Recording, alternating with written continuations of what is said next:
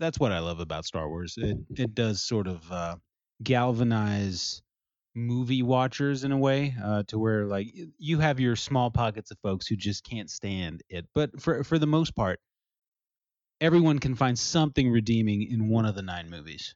Yeah, absolutely.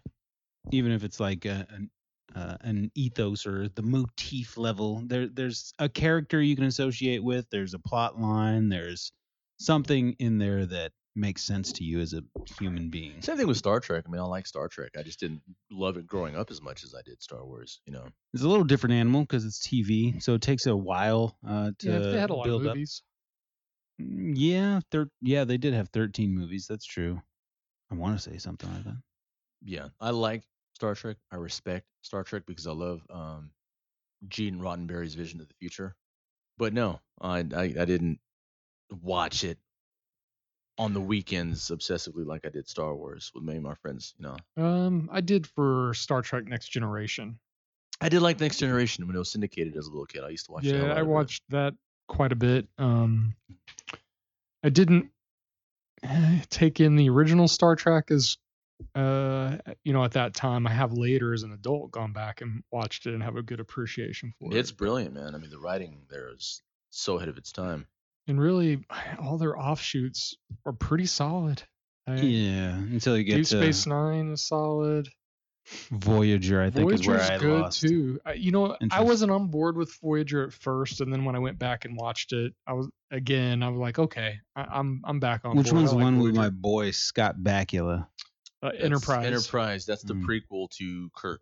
Yeah. Big Scott Bakula fan here. Can we incorporate Scott Bakula into your game? I'm staring at Quantum Leap, your collection, now as you say that. Yeah. I was a fan of his. I want to say, what's that Clive Barker movie that turned me on? I just thought about that. That's the one movie. Well, actually, Quantum Leap was before that, but yeah, Lord of Illusions. Lord of Illusions, yeah.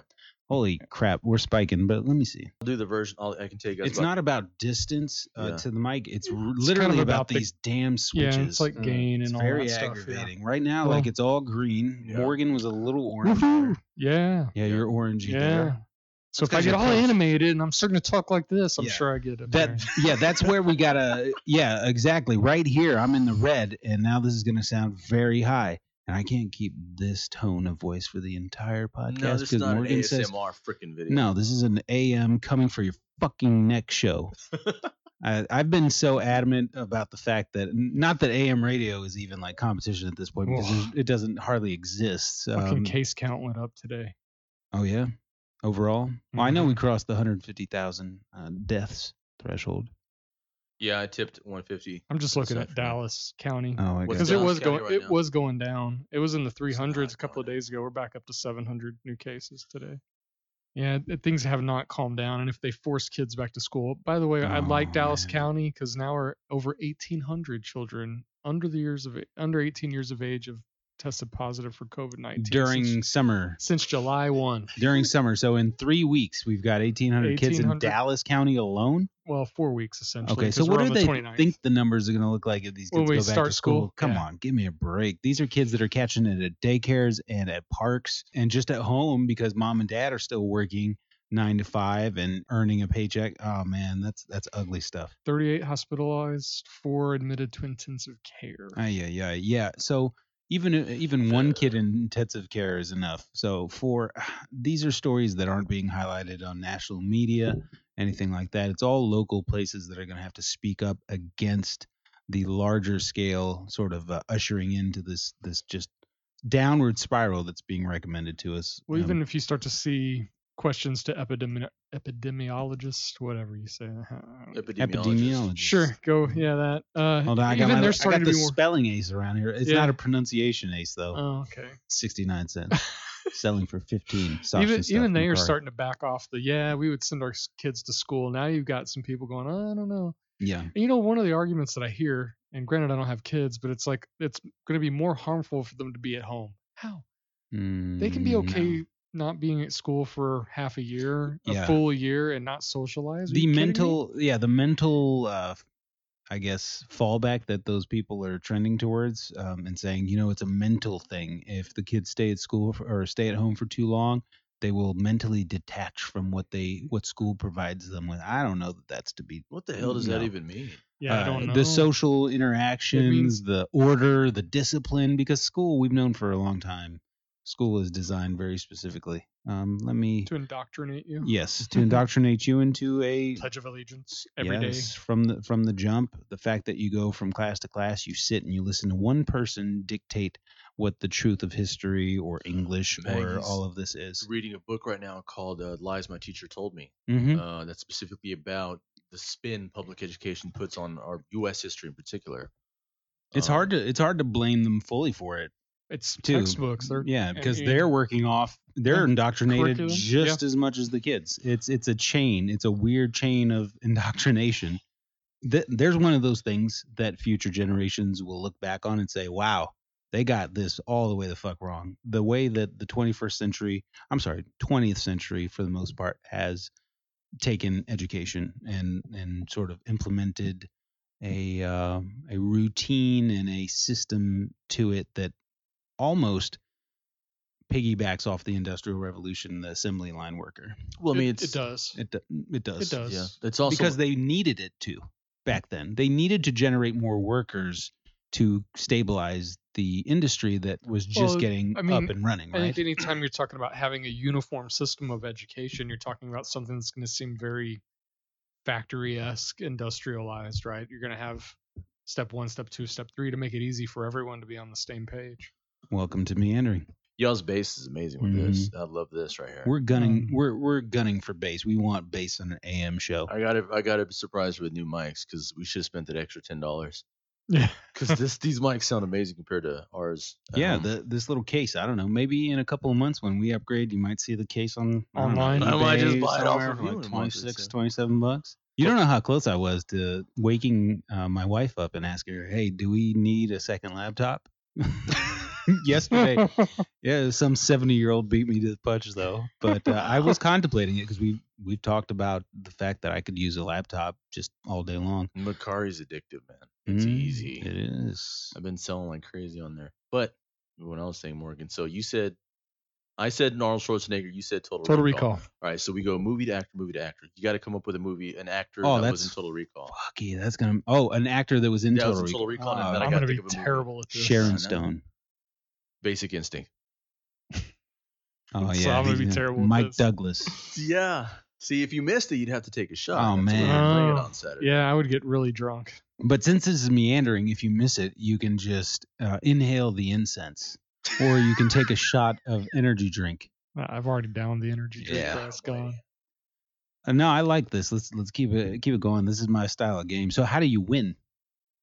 We were doing it as a drinking. Well, the real version of this had cards, and so it helped us decide who won. Someone gets eliminated is how we played it. I see. So if after Morgan's 10 seconds, Morgan would have to take a shot. He's eliminated. It's between me and you. All right, Morgan, you're out. Yeah, I'm fine. No, give him another chance. Let's start it off again. All right. So, again, I pretend to draw a card. I'll say Michael Keaton. Batman. That's easy. Jack Nicholson. The Shining. I don't know her name. Shelley Duvall, yeah.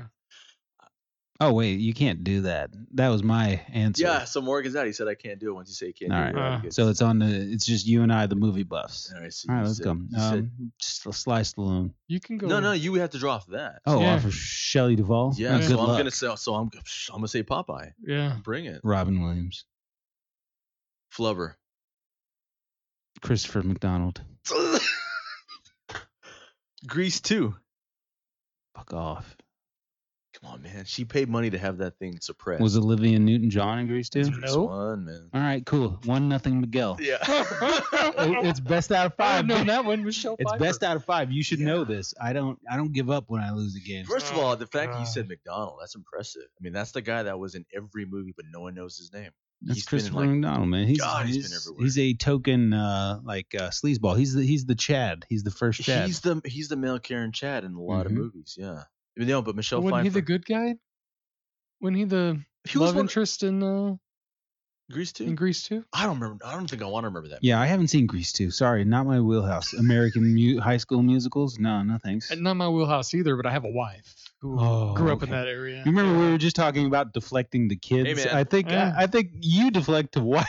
Look, I grew up in an era when you didn't have a TV in every room or a computer or a phone that you could just look at. So when you sat down and watched TV, you would have to take turns on who gets to watch what. So it wasn't like I could get away from Grease 2. If I wanted to play video games and take up the TV, I'd have to sit through Grease 2.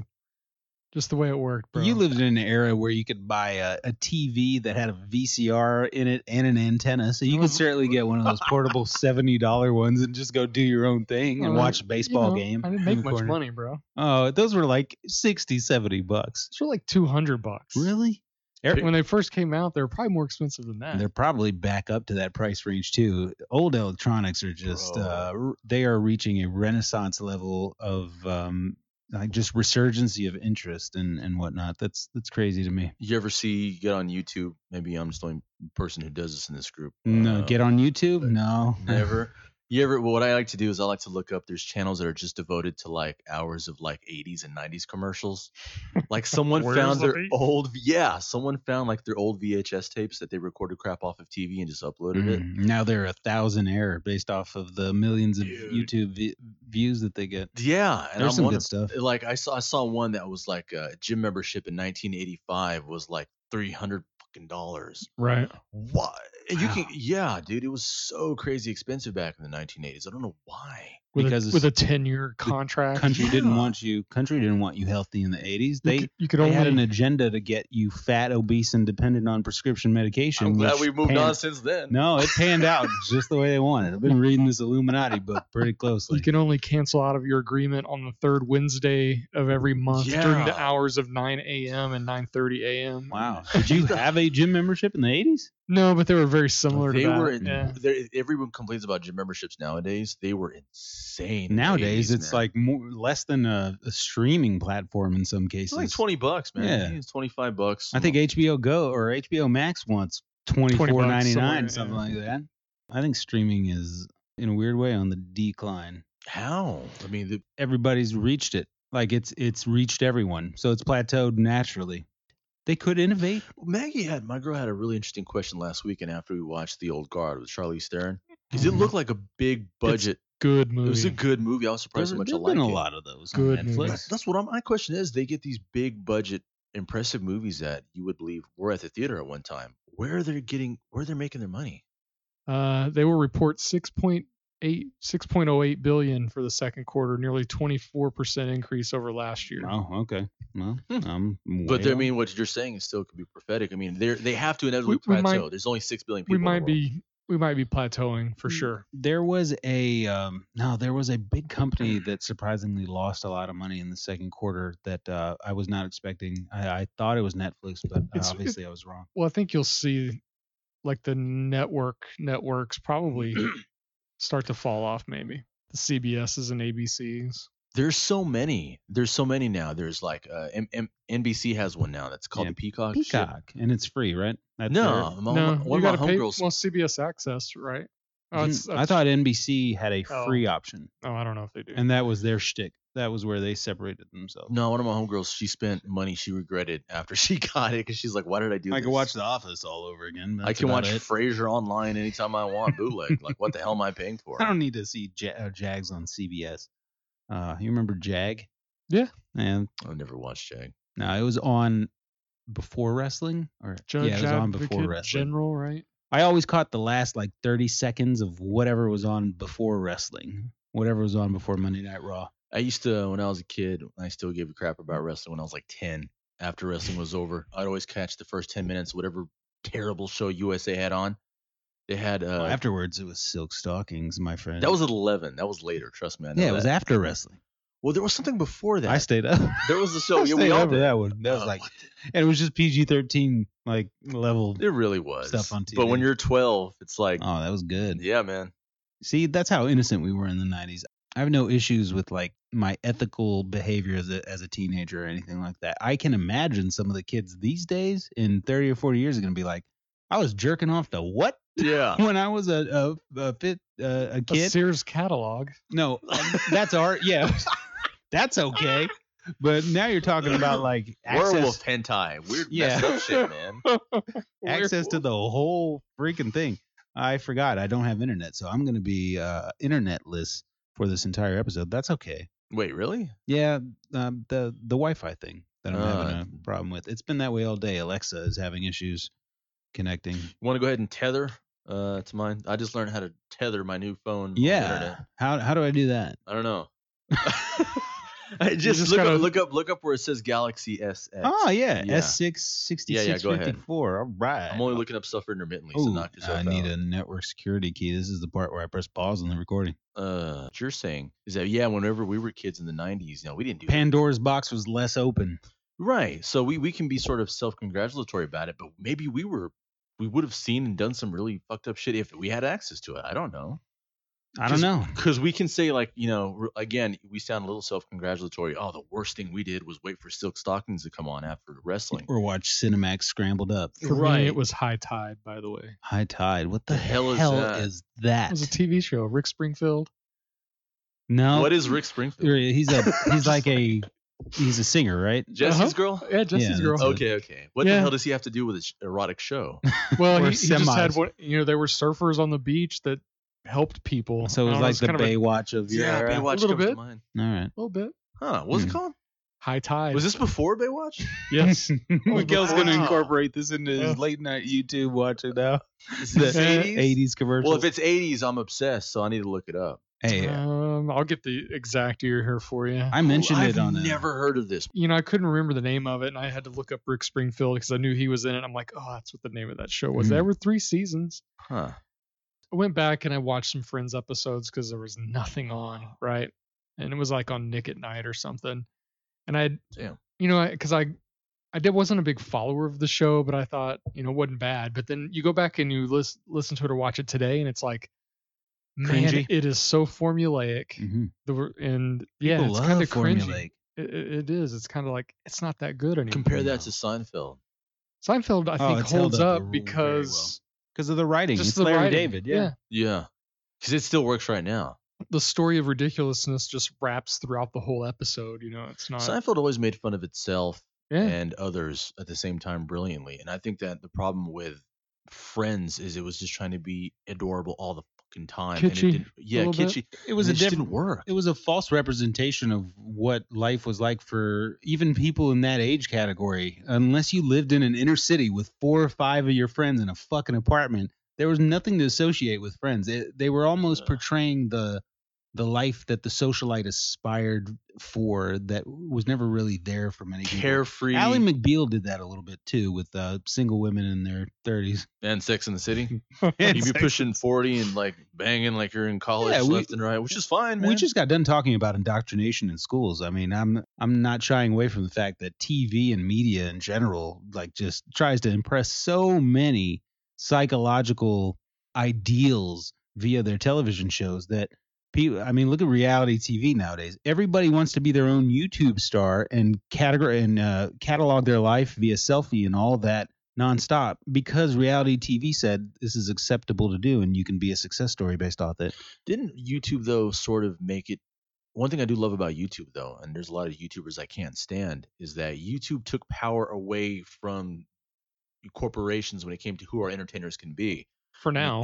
For the longest time. Yeah. I mean, it used to be if you wanted to be famous, you had to go audition. Right. You were at the mercy of basically... knowing someone. Yeah. You had to be on the casting couch, basically. Right. From one extent to another. But with YouTube, these freaking nobodies, these kids, got on there, started doing their own thing, and gained huge followings. And started making money. Yeah, because there's some guy out there who wants to watch a 15-year-old play an RPG for 24 hours. Sometimes it's just some weirdo talking about weirdo shit, like when it comes to cryptozoology. And he gets a huge-ass following, and I watch him every Sunday. So, yeah, man, I do like the fact that even though there's a lot of YouTubers that are easy to make fun of, there's a lot of toxic shitheads like Shane Dawson or whoever. For every Shane Dawson, there's a Nuke's Top 5. There's just some guy who's just posting really weird, fun shit on the weekends that, you can follow. And he's gained a huge following. So, power to those guys. They took power away from the casting couch or being able to be famous only at the mercy of corporations, man. Well, I mean, somebody's going to pay for that advertising, and eventually, if you're getting big enough, you're going to have to act a certain way and do a certain thing, or you're not going to get the corporate money for your advertising at some point. We are starting to see some of that in the YouTube personalities. You can see where the formulaic sort of contrived, like I'm not saying this doesn't work because it's supposed to work. We don't do it here. We try, but you're supposed to have like the repetitive intro or the first opening minute should be the same from episode or content to content, because they want you to be consistent and they want your audience to sort of have a level of consistency that they can expect. When it comes down to the intros, I watch a lot of YouTube guys that have a catchy slogan and they utter it with enthusiasm within the first 10 seconds. There's a bit of contrived formulaic approach to doing that because they are in it for the money. A lot of folks are, but there are some people that are just super passionate about what they do on YouTube, and they're just translating their passion onto video. And for that, I applaud them. I know a couple of YouTubers, and it's hours. I mean, it takes a lot of time and work and a lot of sacrifice of your personal life to be a YouTuber in the sense that you want that huge following. You have to be consistent every week, release something. And it's a lot of editing. Yeah. You know, sometimes some of them have staffs. Who the hell can afford a staff? Right. I guess that's my disconnect right there. I was telling Morgan last episode, the intent is not a large following, and I disagree adamantly when it comes to having a large following being the only sort of conduit to success in financial success. At least I don't know why we give all the credence to the general public as far as this is how you can be wealthy in life. When it comes to like this arena that we're talking about with just discussions or media, I don't get it. It's subjective. I mean, to some people, having a certain amount of following and people that you feel like you're connecting with is enough. For other people, it's like, no, I want to be more lucrative, so I need those millions of followers, so I'm going to do shit I normally wouldn't do. Yeah. You know? So they compromise what they originally thought they were going to do just to get followers. And so it's really subjective. If you're not somebody who's willing to compromise, it's harder for you to gain a following and make it, man. Yeah. A compromise I can agree with. It's the all in on a large following to like have an effect or influence, because there's multiple examples of people with huge followings as celebrities, as historical figures. And I mean, it's all led to this, and we look at society, and society is a mess. So what that tells me, deduction-wise, I'm glad we played Cryptid beforehand, is that large followings may not be the route to affecting like actual change. I don't know, man. Most people are like we've talked about followers it several times. You know, most of us are followers and easily influenced. But that doesn't mean that the followers get anything done, is what I'm saying. No, typically they get distracted and focus on... They move on to the next... They might focus on the end result instead of what's causing the problem, which is kind of how I think most of us do things. Sometimes we get angry about the end result and don't really think about what caused it to actually stop it from happening. We just concentrate on that end result, and it's not productive after a certain point to do that. You would agree though, guys, that the power to influence others has always been probably the scariest power people can have. I mean, today I make fun of people that call themselves, I'm like, what do you do for a living? Oh, I'm an Instagram influencer. I'm like, immediately, I'm like, get the fuck away from me. I mean, that might sound douchey of me. No, but I mean, it's like, I'm on board with you there. It's obnoxious because like what you really mean is you don't have a job. Yeah. What you do is you take pictures of yourself and you're pretty, or you can put yourself in environments that are sexified enough to where enough people want to see you because they're sitting at work and are bored. Yeah. I mean, if that's your hustle and you found it lucrative for you, okay, power to you, man. Everyone has to have a hustle. And if you're not hurting anybody, whatever. But a lot of them are really obnoxious. There was that handful that got caught recently. People who were making duck faces and being douchebags in front of like Black Lives Matter protests, pretending to be part of the protest. Right. And it would turn out to be bullshit. Like they would jump out of their car, take pictures of themselves, selfies with these protesters, and jump back in their expensive car and go home. Yeah. Like people videotape these so-called influencers doing that shit. It's stuff like that I think that makes them worthy to be made fun of. I pity them. I'll be quite honest. I said beforehand that this episode might come off as a jerk, but I've had a lot of things that I've been contemplating, and I see friends, I see acquaintances and people that are still posting selfies of themselves, like just nonstop on a day-to-day basis. And I understand it now more than ever, because it took quite some time to understand the psychology of the selfie taker. They're not all selfie, by the way. They're not. You did? Yeah. How? Okay, you'll tell us that story here in a second. It's not always the self-indulgent, narcissistic sort of just conceited individual. It is in many occurrences. But what I found is that we're all trying to make it some way. We're all trying to succeed. If you have your head on your shoulders, you're trying to succeed and do something productive. Yeah. A lot of these folks have nothing other than their face to sell, and other than their poses, their makeup on, their flashiness, whatnot. They don't have any tangible sort of insight on anything other than the material level thing. Or at least if they do, they never come out of their shell and showcase it to the world, which that's kind of what social media was always about for me, was tackling difficult topics and reaching an audience that you couldn't reach day to day. Like, I can't walk around and walk to Buffalo and pull my buddy and knock on his door and say, yeah, I got this thought on my mind and I wanted to tell you. Social media gives me that on-ramp a little bit more easy. And the folks that still take the selfies and are still doing that 10 years later, they've either struck it big and it's their niche, or they just don't have anything else to offer, and that results in me pitying them. That's two different aspects of social media. There are those who wish to use it for, I think, very beneficial ways that are, productive when it comes to our society, and there's others who are just like, no, I have a pretty face, I'm going to use it to hustle.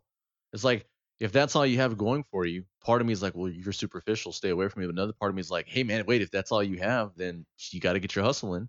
Do it. Not everyone's going to be born to be a great athlete or particularly intelligent. So if you've got a pretty face before you die, I feel like, am I going to be that mad at you? Because no. But there's even more productive ways to use that pretty face than just taking a picture and slapping a filter on it and saying, okay, press the heart button 500 times.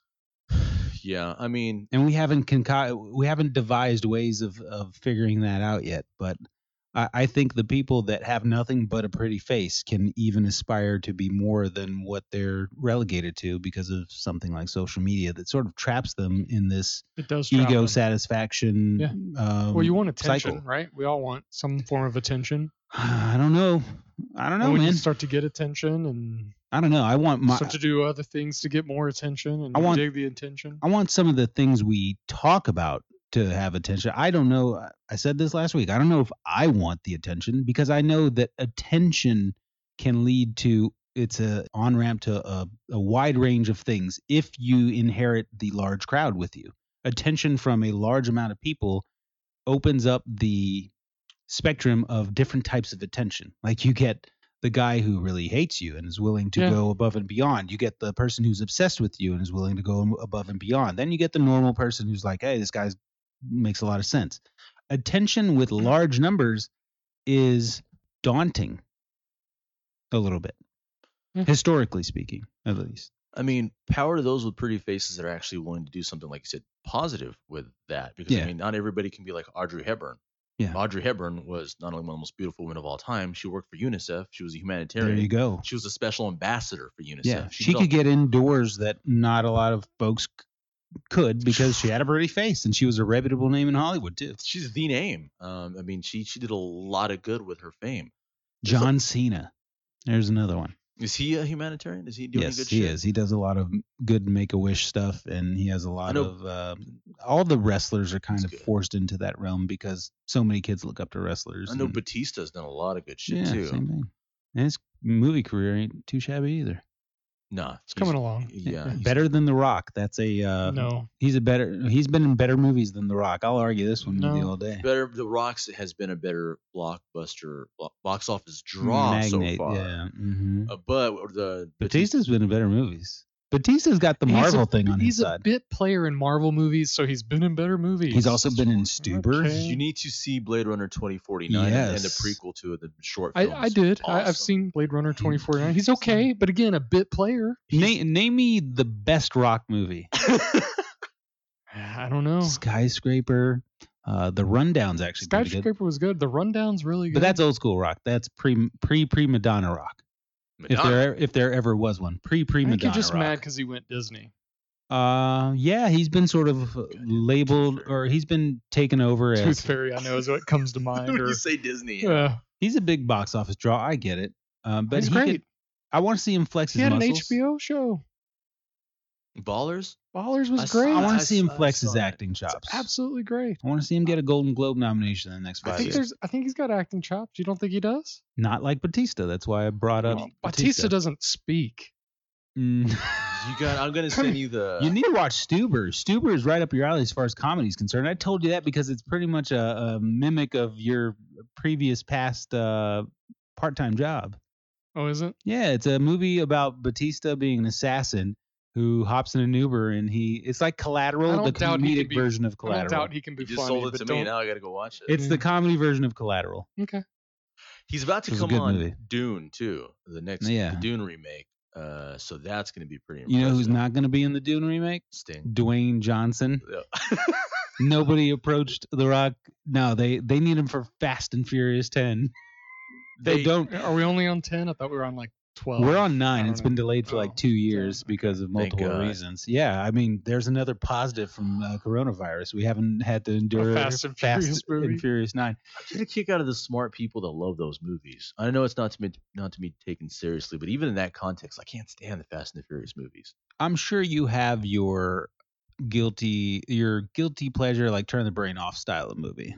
That's my girl's. My girl is obsessed with Fast and Furious movies. She's like, I know they're bad. I don't give a shit. I'm excited for the next one. There's a lot of attractive men involved. Probably. Yeah, I mean, there's that. There's a reason why you guys watched The Mummy recently. I found that nearly every woman in their 30s or 40s had a thing for Brendan Fraser back in the day. Yeah, they did, man. He was like, he was a sex symbol for about a minute. I don't...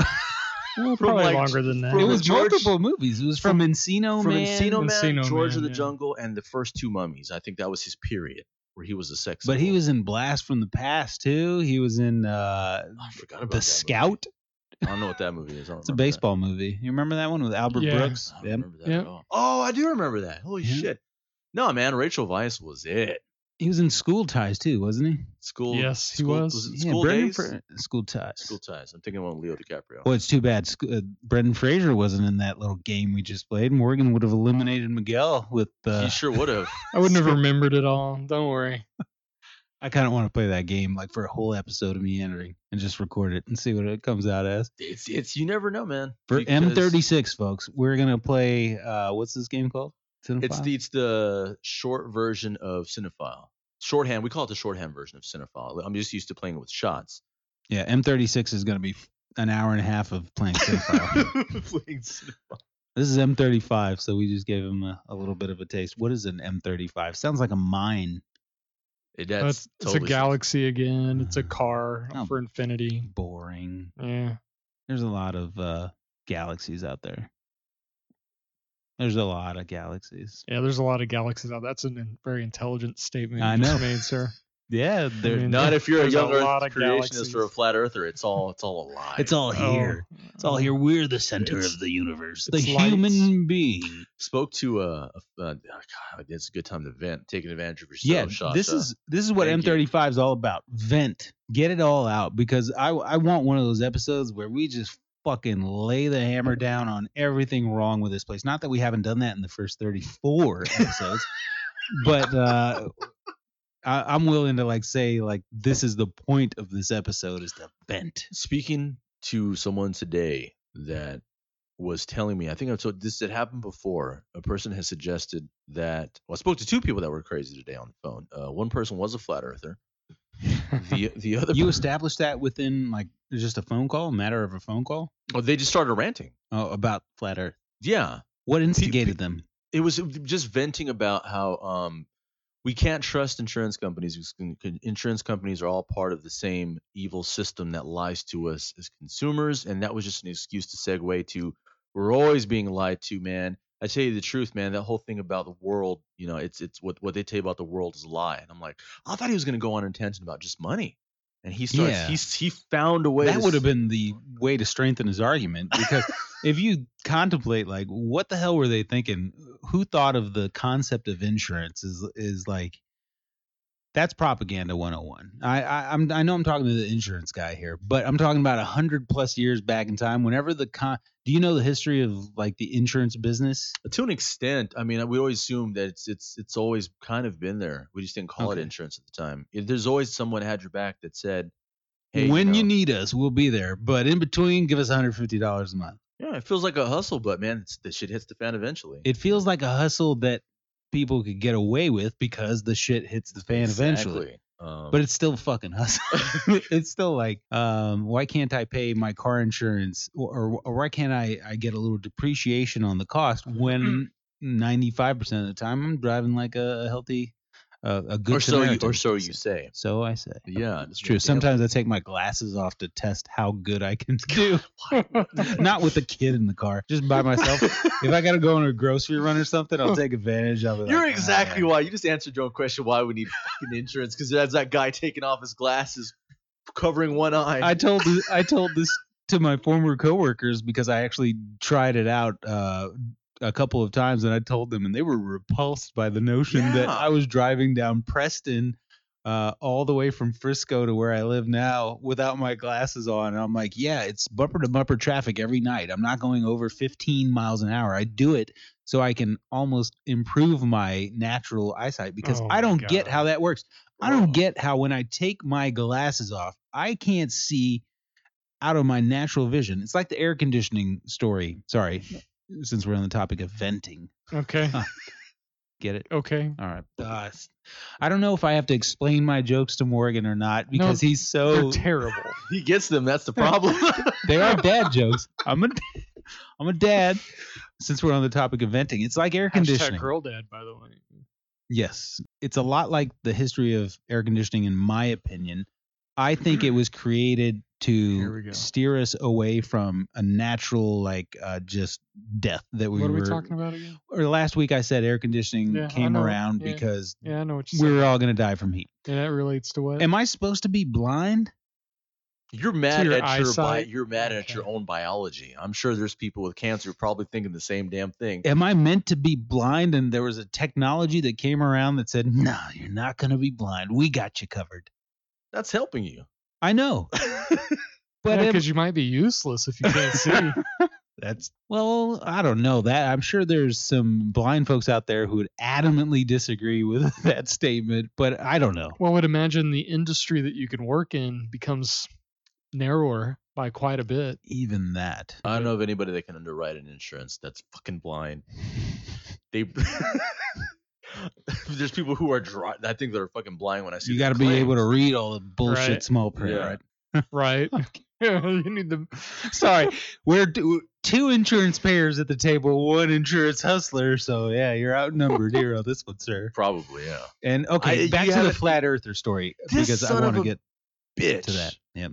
Found a way to segue his conversation about his policy being canceled to the world is flat, and if you don't think so, you've been lied to. Damn, did you tell him to listen to our show? I just sighed real loud. Like, I'm sure my sigh was meant to tell him, even on an unconscious level, dude, shut the fuck up. But he didn't stop from ranting. No, this guy's 60 years old, thinks the world is flat, and thinks that it's only about 10,000 years old. Yeah. How do you, in the practical sense, talk to this person? How do you? What sense? Let's pretend I wasn't a fucking, insurance underwriter.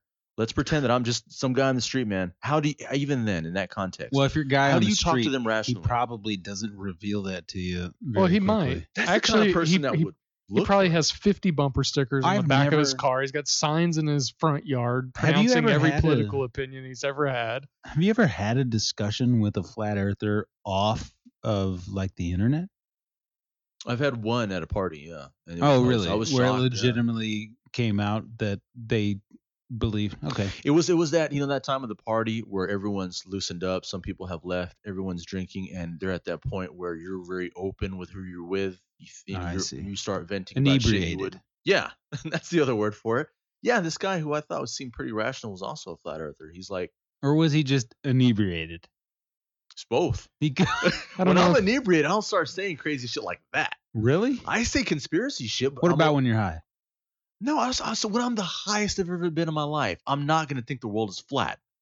Like, or I don't become a young Earth creationist because I'm that fucking stoned. When I used to smoke, I used to throw the kitchen sink out and just see how it would be received. Did you ever think the world was flat when you were stoned? No. Exactly. Flat Earth wasn't even a thought in the early 2000s when I was smoking the most. Flat Earth was like a tiny little pocket of the world, a very small percentage. But YouTube changed all that. That means that it's grown. Yeah, it's grown big for sure. Time. What the? Yeah. So what I've talked about before, the internet has made people more dumb in many ways. Either that, or it has it is intentionally meant to distract them into these like rabbit hole like theories that can occupy their time. Yeah. Like the flat earther spends probably 30 to 40% of their waking time contemplating the flat earth theory.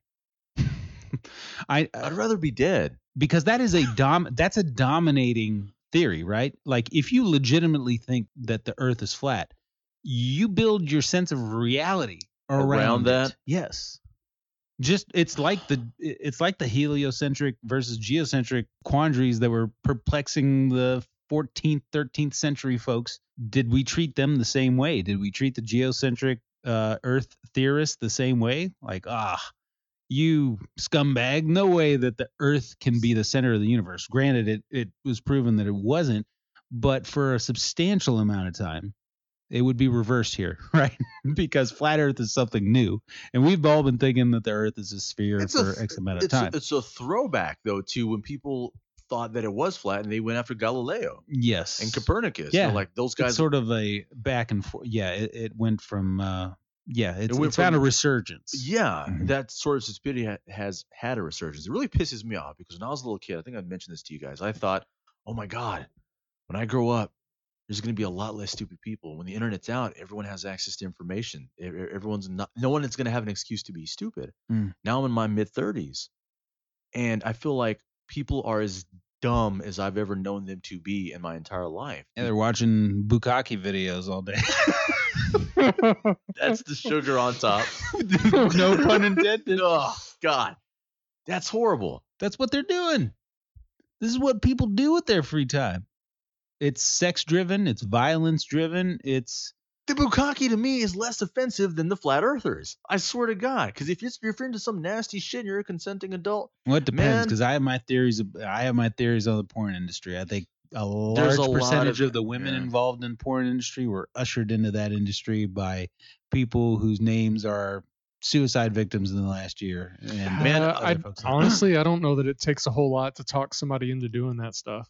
Nowadays, but I'm talking about the come up of the numbers. I don't think that mentality's changed. If you're positioning a business to go into the $1 billion range over time, and you have no idea how it's going to get there because the future is unknown, you need to have one thing on your side. You need to have people. You need to have like an actual base of employees, of people that you're willing to teach how to do the job and get them going. I don't know that in the early 2000s, there were a large constituency of 20 to 30-year-old women who were just willing to do that level of disgusting stuff on a daily basis like there are today. Nowadays, like everyday couples will do it on Pornhub, because Pornhub's the YouTube of porn sites.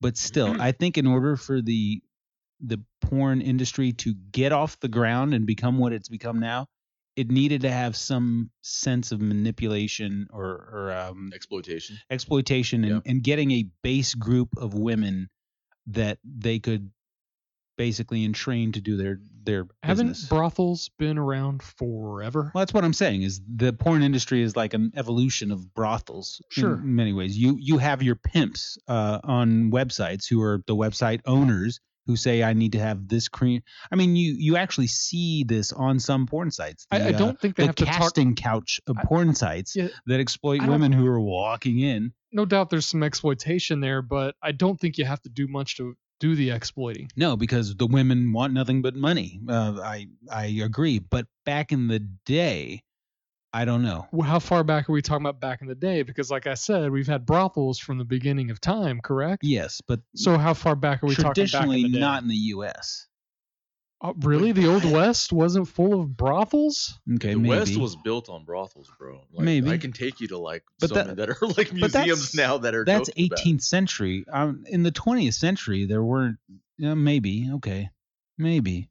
I think it's. I mean, yeah. I understand what you're saying. I think that there's prostitution, sure, but there weren't everyday women willing to sell their bodies for. I don't know that everyday women, but they do. That's the difference now. I don't think there's any difference now. I don't. There's no difference now. It's the people who are who lack self-esteem. I don't think that's changed over time. I don't think you have more people today that are less self-esteem than you had in 1960 or 1900. I think you find someone. Remember, we were talking about attention. Like you start to see, how attention gets you, makes you feel. Sure. And you can get talked into doing things that you might not normally have done. Mm-hmm. I think that type of manipulation may happen, but I don't think it's that difficult. There's not a strip club. Or there's no shortage of strippers for strip clubs. Yeah, but strippers aren't doing anything like gratuitously disgusting. Really? They're taking their clothes off and they're dancing. They're probably, most of them are probably turning tricks in the back room. Well, that's if it accelerates, and that's the disgusting element of that. But a stripper who goes to work. The drug culture has a lot to do with this, right? Sure. Yeah, that too. The whole hippie culture might even lend itself a little bit into this. Yeah, I'm not willing to say that there's not an element of child trafficking, though, that has infused itself into the porn industry. I've sat back and theorized about it like a lot. There's a certain body type even, and a certain female look right now in the porn industry, or at least from most recent time that I've seen it, where it's like the girls need to look as young as they possibly can, and maybe this has always been the way. Yeah, I think in the last time it was. Okay, but just that notion offhand is repulsive. Like when you sit back and think about it, and like there's an entire industry designed to make the girls look as young as they can and engage in sexual activity with guys who have their face blurred out. I would almost disagree. Okay, because there's way more older women involved today than were in, say, 1990. Yeah, that's because they started in 1990. Perhaps, but I think the whole we're a lot more open-minded to like watching porn with older people in it than we were in 1990. Yeah, because I'm repulsed by watching it with anyone who looks like they could be under the age of 24 at this point. Yes. Here's the good news. On one hand, Sasha, I do agree with you to a pretty notable and important extent. Well, that's good news. well, I'm going to get to what's the bad news and what the good news is. The bad news is I think that you're right. I think that the porn industry, we all know, is a billion-dollar industry that's built on the shoulders of exploited women to a pretty notable extent. Mm-hmm. However, just like with YouTube, you mentioned Pornhub. We funnel the success. What I was going to say is like just like with YouTube, how you can be your own star. I think that the good news is with Pornhub, you have these couples, men, women, transgender, anybody can be their own porn star if they want. True. And so therefore that takes money and power away from an industry that is basically, exploiting women. Do it yourself. Best some amateur porn right now is bigger than anything right now made by. I'd much rather watch the chick I had a crush on in high school like pop up on. Of course, there's a teacher. If you're listening out there, whoever you. If there's any female college professors that are exactly, I saw all the girls I went to. My wife pokes her head. Trust me, want to see. I'd rather see them than some stranger who I don't know how they got in that position. Some person that might be 18. That's kind of gross. Or walking up, knocking on the door. Might be an Epstein Island byproduct. I'd much rather know. Like I remember you. I remember Tiffany in my sociology class in trigonometry. Hey man, power to them. If that's their hustle, then do it, man. Then do it. But again, I think that's the good news is that on one hand, people are looking at it negatively. Oh my God, everyone's doing it now. But the thing is, you know what though? If everyone's doing it, then it takes power away from this industry that probably is bullying, is exploitation. I think that is good news. The other good news is I legitimately think there is a depreciation in the volume, the amount of hours that a certain age group dedicates to porn. I think we, particularly in the 30, I'll speak very loosely for this table because I don't want to put a word in anyone's mouth here, but in the age range from 30 to 45, I want to say that we're just kind of tired of it in a lot of ways. In my 20s, I would say I was a bi-daily, every other day porn watcher to some degree. Oh my God, everybody was. But like the female friends I had in college in my early 20s were the ones that introduced me to some of the craziest fucked up shit I ever saw online. Yep. And they had porn everywhere. And it wasn't like that when I was a kid. In the 90s, when I was a teen in the 90s, it was mostly guys. Yeah. But whenever I got to college, I think the culture changed, and I got to see a reflection of that with a number of female friends that I had that were watching porn left and right. Yeah. This is where desensitization actually pays off because you get so sick of it. It's to the point where it's not part of your life. I am like maybe even if I think hard about this since 2020, maybe at the start of the year, maybe 6 to 8 times have I engaged in watching a video. I'm trying to think. I'm not asking for like a porn movie. Yes, like on the internet. Well, I think that went out, right? Like that was a very early. What the hell is in then? I think that was a very early thing, right? Watching porn video? Oh no, I'm not talking like about movies. Cinematic movie. Oh, no. Type style of pornography. This is your era of porn. Yes, Morgan. Nowadays, you can just get on the website. It's just streaming now. It's like you don't go into a theater with our generation. There's 3 to 5 minute clips, and that's about it. You're not engaged in an hour and a half long sort of like storyline, even though you can still be. There's Showtime still has these types of things. I like the fact that it's a double-edged sword. There's something for everyone. Mm-hmm. I'm also terrified of the fact that there's something for everyone. There's some sick motherfuckers. Yeah, this is where the porn industry could actually be a helpful part of society if they wanted to be. They could hone in on the people who very easily, based on IPs and stuff like that, who are looking at the shitty shit, like the ugly shit. They should be. Shouldn't they? But see, shouldn't they have some sort of corroboration with federal law enforcement? It's like, hey, this guy just Googled 13-year-old porn. That's different. That's way different because, again, when you say what's gross and shitty, there's some people that consider, like, you know, bukkake absolutely disgusting and should be outlawed. There are some people that are like, no, that's what I think I'm into, but I'm not going to hurt anybody. I got you. So it's all the term disgusting is subjective. The time where it's not, where I think we all should agree, is if it involves anybody even implicitly under 18. Mm-hmm. I don't even like under 20. I don't like the fact that I had a friend in school who she ended up doing porn. I don't like the fact that she and other of my friends, male or female, were not allowed to buy alcohol. Were not allowed to buy cigarettes in some states. But they could sleep with this. But they could go get gangbanged on camera, or they could go get their head blown off in the fucking military. Yeah, it's like those were the options. When we've decided for you can't drink. We've decided for you can't smoke. But if you're going to be exploited, 18's a good number. Fuck it. Literally, I don't speak to any like feminist movement sort of persons often or anything like that. But what's their take on porn?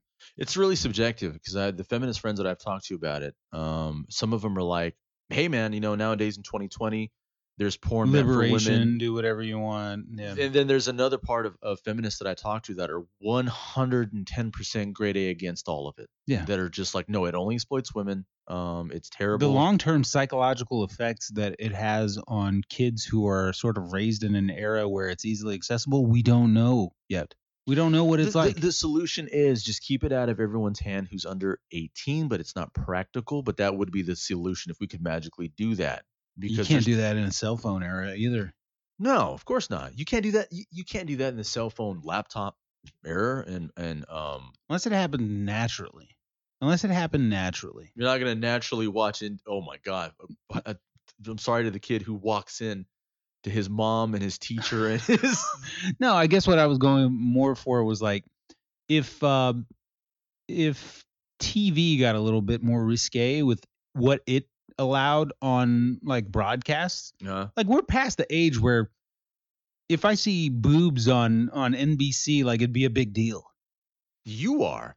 Look what happened with Janet Jackson. You guys remember that? But why? Isn't that a contradiction? Because the Karen who gets mad that Janet Jackson's boobs were revealed at the Super Bowl, her kids getting ready and chomping at the bit to go upstairs and watch videos of whatever the fuck he's watching. No, we all knew that. It's a contradiction. It was the people who were throwing a fit over Janet Jackson showing like with less than a second of titty. Yeah. Are the ones that were either doing the most fucked up shit themselves. With kids with carpal tunnel. Oh, yeah. Who had kids that one arm stronger than the other. And are upstairs watching like their friends. That's probably another reason why 2020's been light for me is this right shoulder. Done. The right shoulder, is it weaker or stronger than it's been? It's weaker than ever. No disc golf, nothing. But it's not for those reasons. But that wrist muscle, how's that doing? I don't know. I haven't had to sit at a computer and type for 8 hours a day for a while, so I don't know. Hopefully, my next job is removed from that. Even though I don't think any jobs in this era are removed from sitting on your ass and typing. Welcome to the service industry. You're not, again, it goes back to what I was talking about. The oligarchy has created a society where your ass has been conditioned not to want a manufacturing job or a job where you're working with your hands. It's the service industry. Keep your ass in a seat, typing, you'll or serving rewarded, food. You'll be eventually rewarded. The marriage system will kick in. A lovely place, 2-car garage, and your choice of 8 different fast food / casual dining restaurants within a 5-mile radius. You want to? You want some porn stats, money wise? Yeah, absolutely. Yeah. All right. In 1970, it was estimated it was a $10 million a year business. That was like the budget for the last Netflix original movie. $10 million in 1970 is worth $68 billion today in 2020. Yeah, it's bigger than video games. Not bigger than. Well, when you consider Hollywood. The industry. Essentially the porn industry is what made VHS and Beta go away, right? Did it? Yes. People's demand for sex on tape was that high. Yeah. Interesting. Well, I don't know that it was that high. I think it was cheaper to do the VHS tapes that you could throw in stores and sell versus Beta, so that made that particular industry, the whole movie industry went VHS instead of Beta, essentially, because of the pool of the porn industry, the selling power. They talked about that on Tropic Thunder. Yeah. That kid was ranting about it. It's that whatever the porn industry does ends up throwing the weight on that side. Which I bet you DVD, probably porn industry again. I was about to say the only time that I can remember it not being driven by the porn industry, now that you mention it, is the Blu-ray versus HD DVD, and this is up my wheelhouse, so I know that.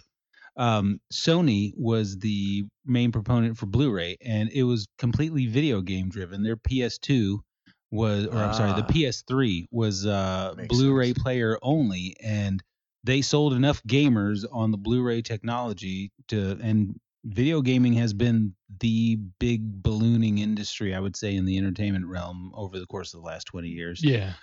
So it's funny how, things sort of shape themselves. Technology at least shapes itself around the industry that's doing the most right at the quickest pace. I guess what I'm saying is I hope to God it's never porn again, because I don't with everything streaming, it can't be porn. No, because that's dead water for porn. There's so much free content. I don't understand, because that's what I was about to say. I haven't understood this for the past 20 years. I was thinking about this during the time I spent a lot of time online during 9/11.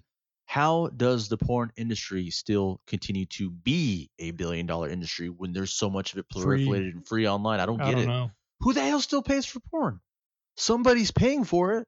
because they're still $1 billion industry. Well, it's like YouTube, though, right? That. There's advertising. There's YouTube's free. That's different, though. Someone's paying Vivid Video. When I drove Lyft, people were still going to adult video stores. Yes, there are some elements of society that aren't willing to like disconnect from the way they grew up on it. Yeah, I'm going to go spend $60-$70 on a porn video. Well, they were expensive, bro. They were probably going to watch the video in a room.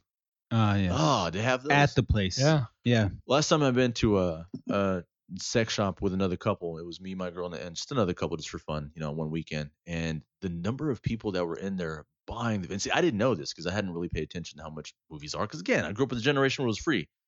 And we still $44.99 and up, bro. Yeah, I was shocked. I actually looked at some of the videos, and they were like $50, $60. There's a whole section that's like $70. I'm like, who the fuck is paying for this? Do they have a clearance section? Because I might be interested in picking up a lot. That's a double entendre. You know, there's a porn Sasha out there, right? There is a variant of my, you know, where they've got this huge galaxy. Movie collection, right? There's a rare one. It's just nothing but porn. Yeah, in some other planet, there is a shade of myself. Even on this planet, I believe in that, Morgan. I believe that there are shades of your personality. There's a multiverse. But even within this planet, there's a person who may not have my name or my characteristics, but they have the movie collection. But it's all porn instead of Bruce Willis action movie. Or it's the porn version of Bruce Willis. Debbie Does Dallas original print in VHS. Yeah. No, hell, they got the reel-to-reel version of it. There has to be. If there's rare... Instead of The Rock, it's like The Rock Hard. The Rock Hard. I've always appreciated the names of some of the movies, and as some had a popular stuff. Cute. Yeah, it's kind of funny. I've always said if I was going to make or direct a porn, it'd be like Native American-oriented. It'd be like starring Veronica Spread Eagle. John Hung Like Bear.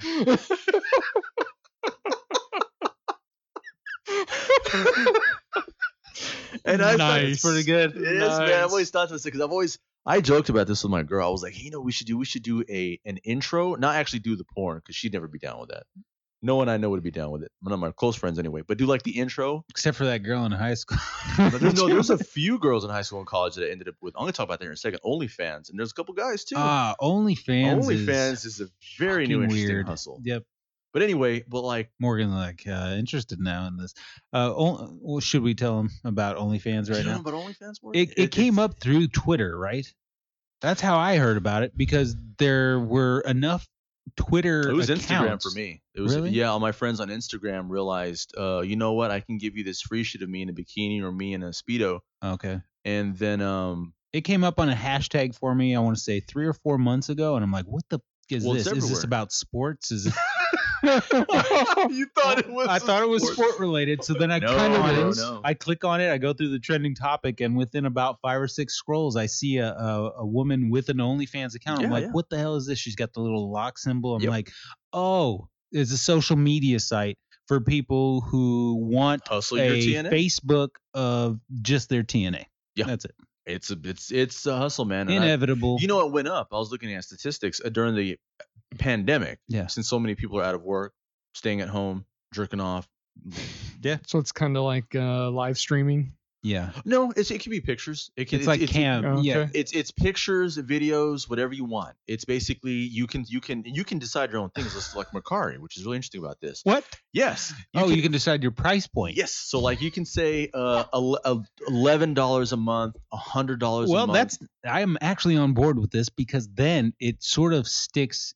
It forces some humility, maybe, because the chick who thinks she's all that and is charging like $55 a month and has one subscriber, she might go home and be like, oh, well. The sad thing is, guys are dogs, and there's going to be a million guys for any body type or any shape size. Dude. I learned that from like the live Jasmine days in the live Jasmine. Oh God, those horrible things. You see all the live. I've never done the actual live engagement, but I've seen the ads. That have popped up, and I'm like, are you serious? Like, who's gonna click on that chick in the bottom right corner with something for everybody, man? Something for everybody. You know, there's somebody's grandma right now that's hustling, man.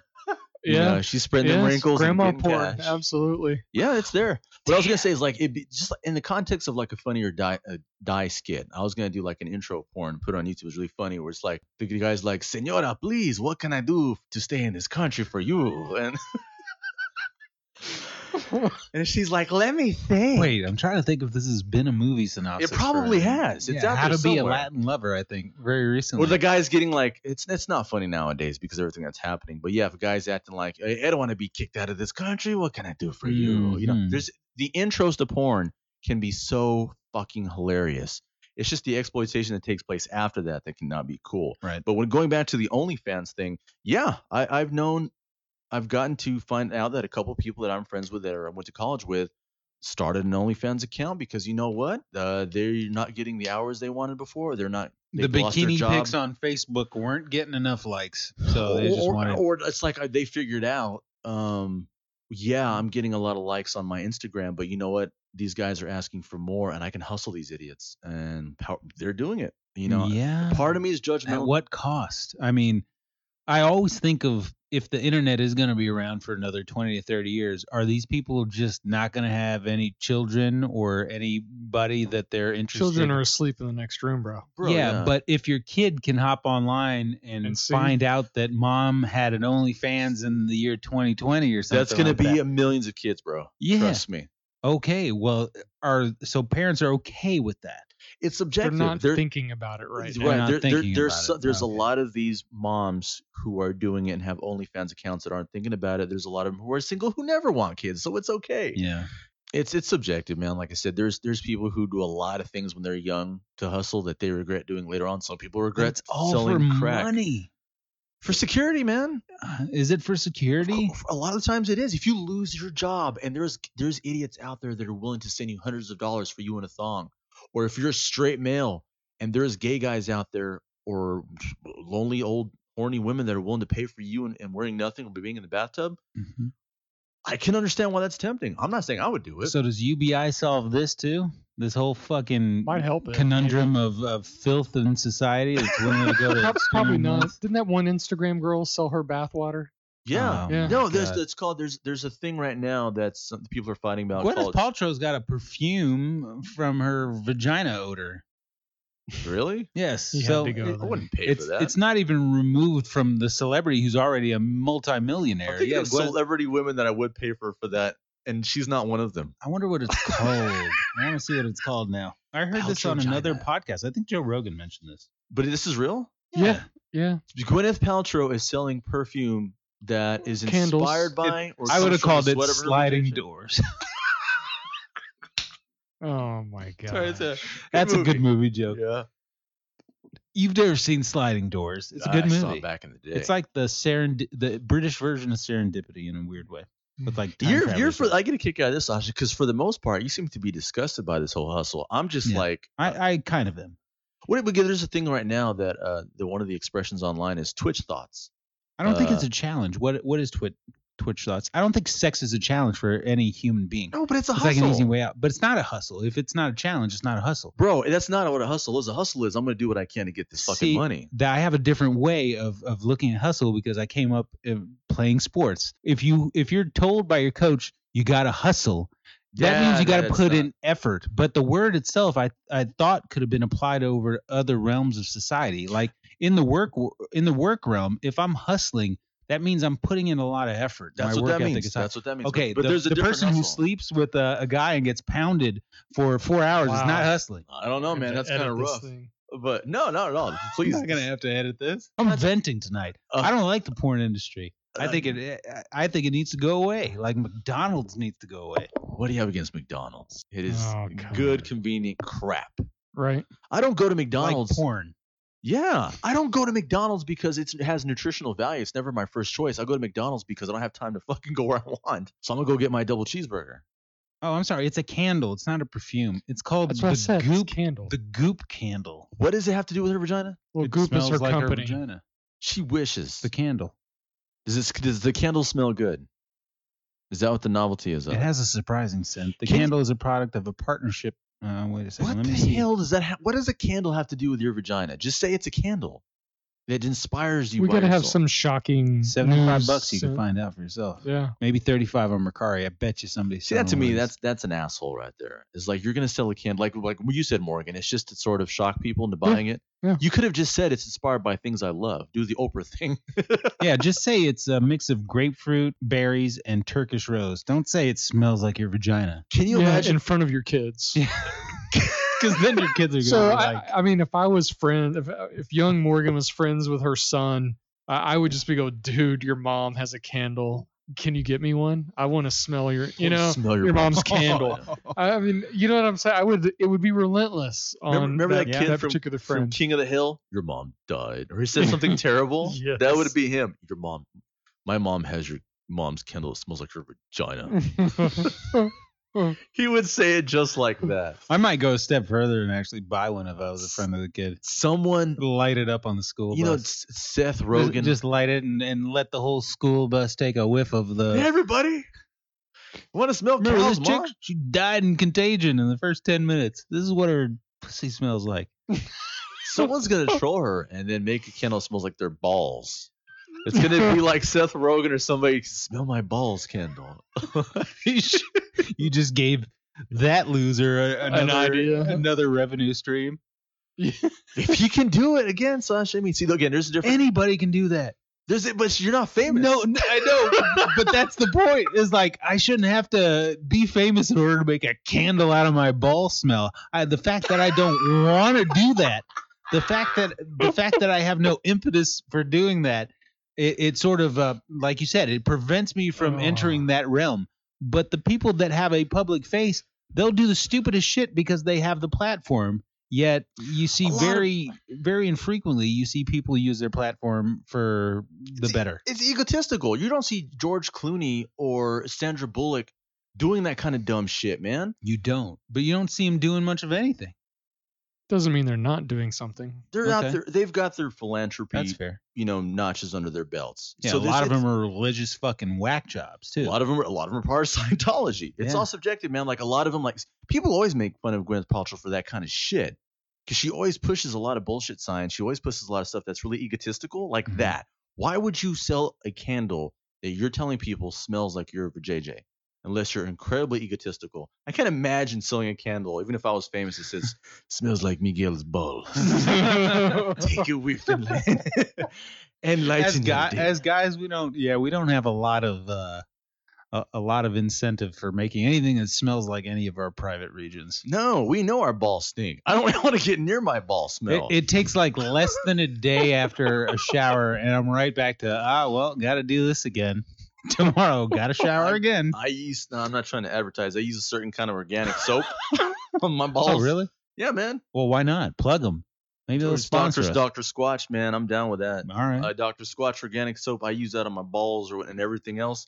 Takes care of business? It does, man. And I'm very content with how my balls smell right after showering. But not content enough hours later to want to make a candle that smells like my natural odor. Dude. I judge it based on, every morning I determine, especially as of late in unemployment,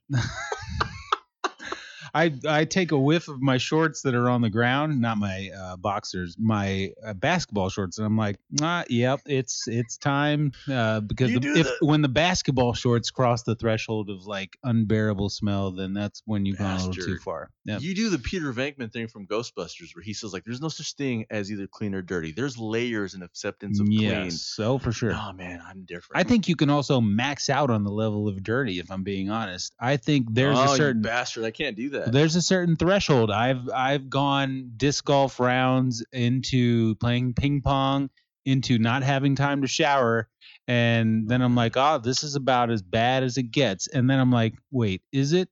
Let's do it again tomorrow and find out. And I'll play disc golf and ping pong and go run a mile the next day, and then I'll be like, I maxed out yesterday. This is it. I can't get any stinkier than I was yesterday. Roll around in some trash.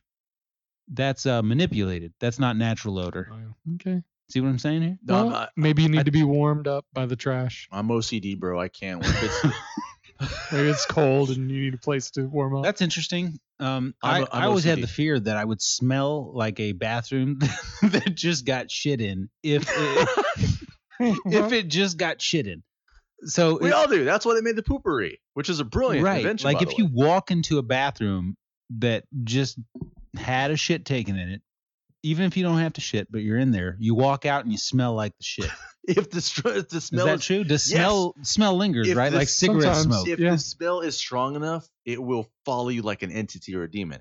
I've got one of my best friends. It's a running joke amongst all of us that we call the Hateful Eight.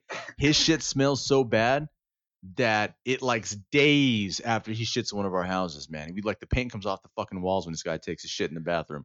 So like if it's that level, yes, it will linger. Yep. That's what the poopery is for, man. This is like bringing me back to the birthdays of meandering, because this is how meandering all started. As far as the recording format of meandering, yeah, we were at your place, Miguel, and we had 45 minutes of uninterrupted shit talk. Literally, don't you remember that? I think so. Yeah. And then we were like, "Hey, we should do this on a week-to-week basis." Meandering was literally inspired by shit. Going back a little further. It was inspired by our constructive neurotic conversations. Of which we are not having any in the last 30 minutes. Fuck that, man. But it's okay. This is a unique episode. This is one of the episodes that would be like an insert card in a pack of baseball cards. Like if we were the Topps brand of podcasts out there, This particular episode, insert. I've been thinking about this. I think this is the future of audio format. I don't want to give any secrets out to the big billionaires or anything like that, but I do firmly believe. Actually, you know what? I'll reel it back a little bit, because I plan on implementing all of this on this format and on this show over the near future. But I do believe that your personal content needs to have some flair here and there that stands out from the standard content that you always have. That's sure. It's called humanity. Yeah. Kind of like baseball cards. It's like when you open a pack, you get 18 cards of the same one, and then you always look forward to that one insert. And this is like, so far in the 35 episodes, this is the one where we're like not talking about the end of the world. No. Even though it's still looming outside. We people have been saying it's the end of the world for so long, and a lot of times it's about shit that upsets you. Like when you're saying you have such a negative idea of the porn industry, for example. So let me ask you this. If you have a hetero cisgender male who has an OnlyFans. What does that even mean? Hetero is, of course, straight. Cisgender means he's not non-binary. He's just a straight guy. What does that mean? Non-binary is whenever you're not male or female. You don't equate to one or the other gender 100%. What does that mean? I'm done there. Okay. if you got one of us, got one of us age 30, versus let's go younger. You've got one of us age 20 versus a girl age 20. Who do you worry more about that has OnlyFans, the guy or the girl? The girl. Why? Yes. Why? The girl. Why? Because I think patriarchal instinct kicks in for men who have a conscience. But we're not talking about the casting couch. We're not talking about a girl walking into a studio. It triggers the same neurons in your brain. But are you right? You're answering instinctively and honestly. After thinking about it for a while, are you right to worry more about the girl?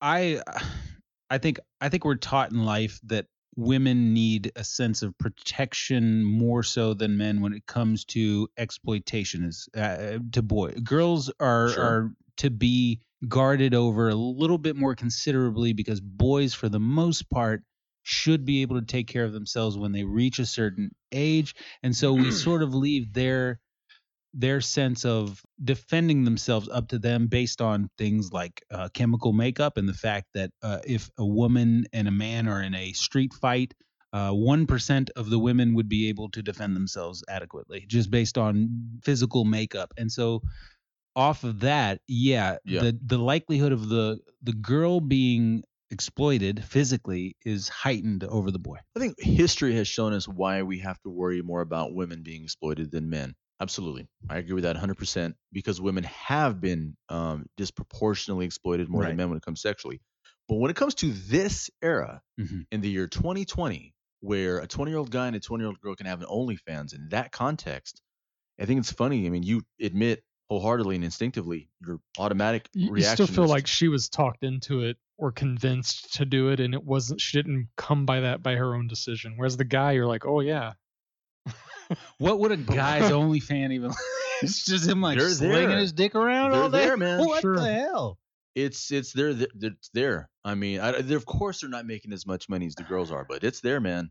Like, I have a guy friend who has an OnlyFans account, and I asked him, I was just like, so who's your clientele? Can you see? He's like, well, of course I can see the stats. I can see where in the country they are. Is he doing it for hustling, or is he doing it for... He has a day job. It's extra money. He's buying a house with it. And this guy is basically... We can't all be resellers. I'm Mercari. No, sorry, he's reselling. Yeah, he's reselling. But he told me, like, some of my clientele, most of it's like 60% is gay men. The rest is... He gets the stats back. Yeah, he does. Well, if they're honest. We don't... How do they know sexual orientation? Because we don't get that on, like, Spotify. I don't know. But, I mean, I'm guessing that whenever people sign up... We do. We get male or female. We don't get sexual orientation. We don't have to. If I was a guy selling guy nude pics and 60% are male, I'm going to assume that they are very true. Come on, my couple of... Well, speaking of the power of deduction, how the hell did you win Cryptid tonight?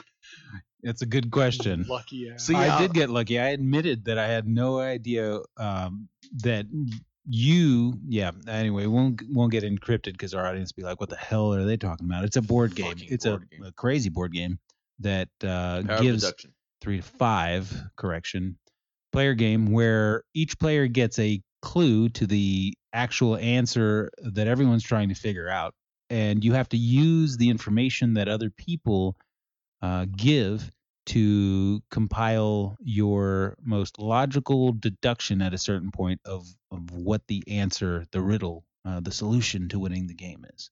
I like that. I like that kind of game. Your power of deduction, like he said, didn't kick in just now. No, it didn't. So yeah, he says about 60% of them are male, so it's logical to assume that they're, gay. And then the rest of it, he seems to think are older women that are just they're sports fans. Because again, OnlyFans sounds very misleading. So there's a lot of guys that are like, what the hell did I sign up for? It's a swinging dick. Wait a minute, I'll go ahead and stick around. You had to pay for it, right?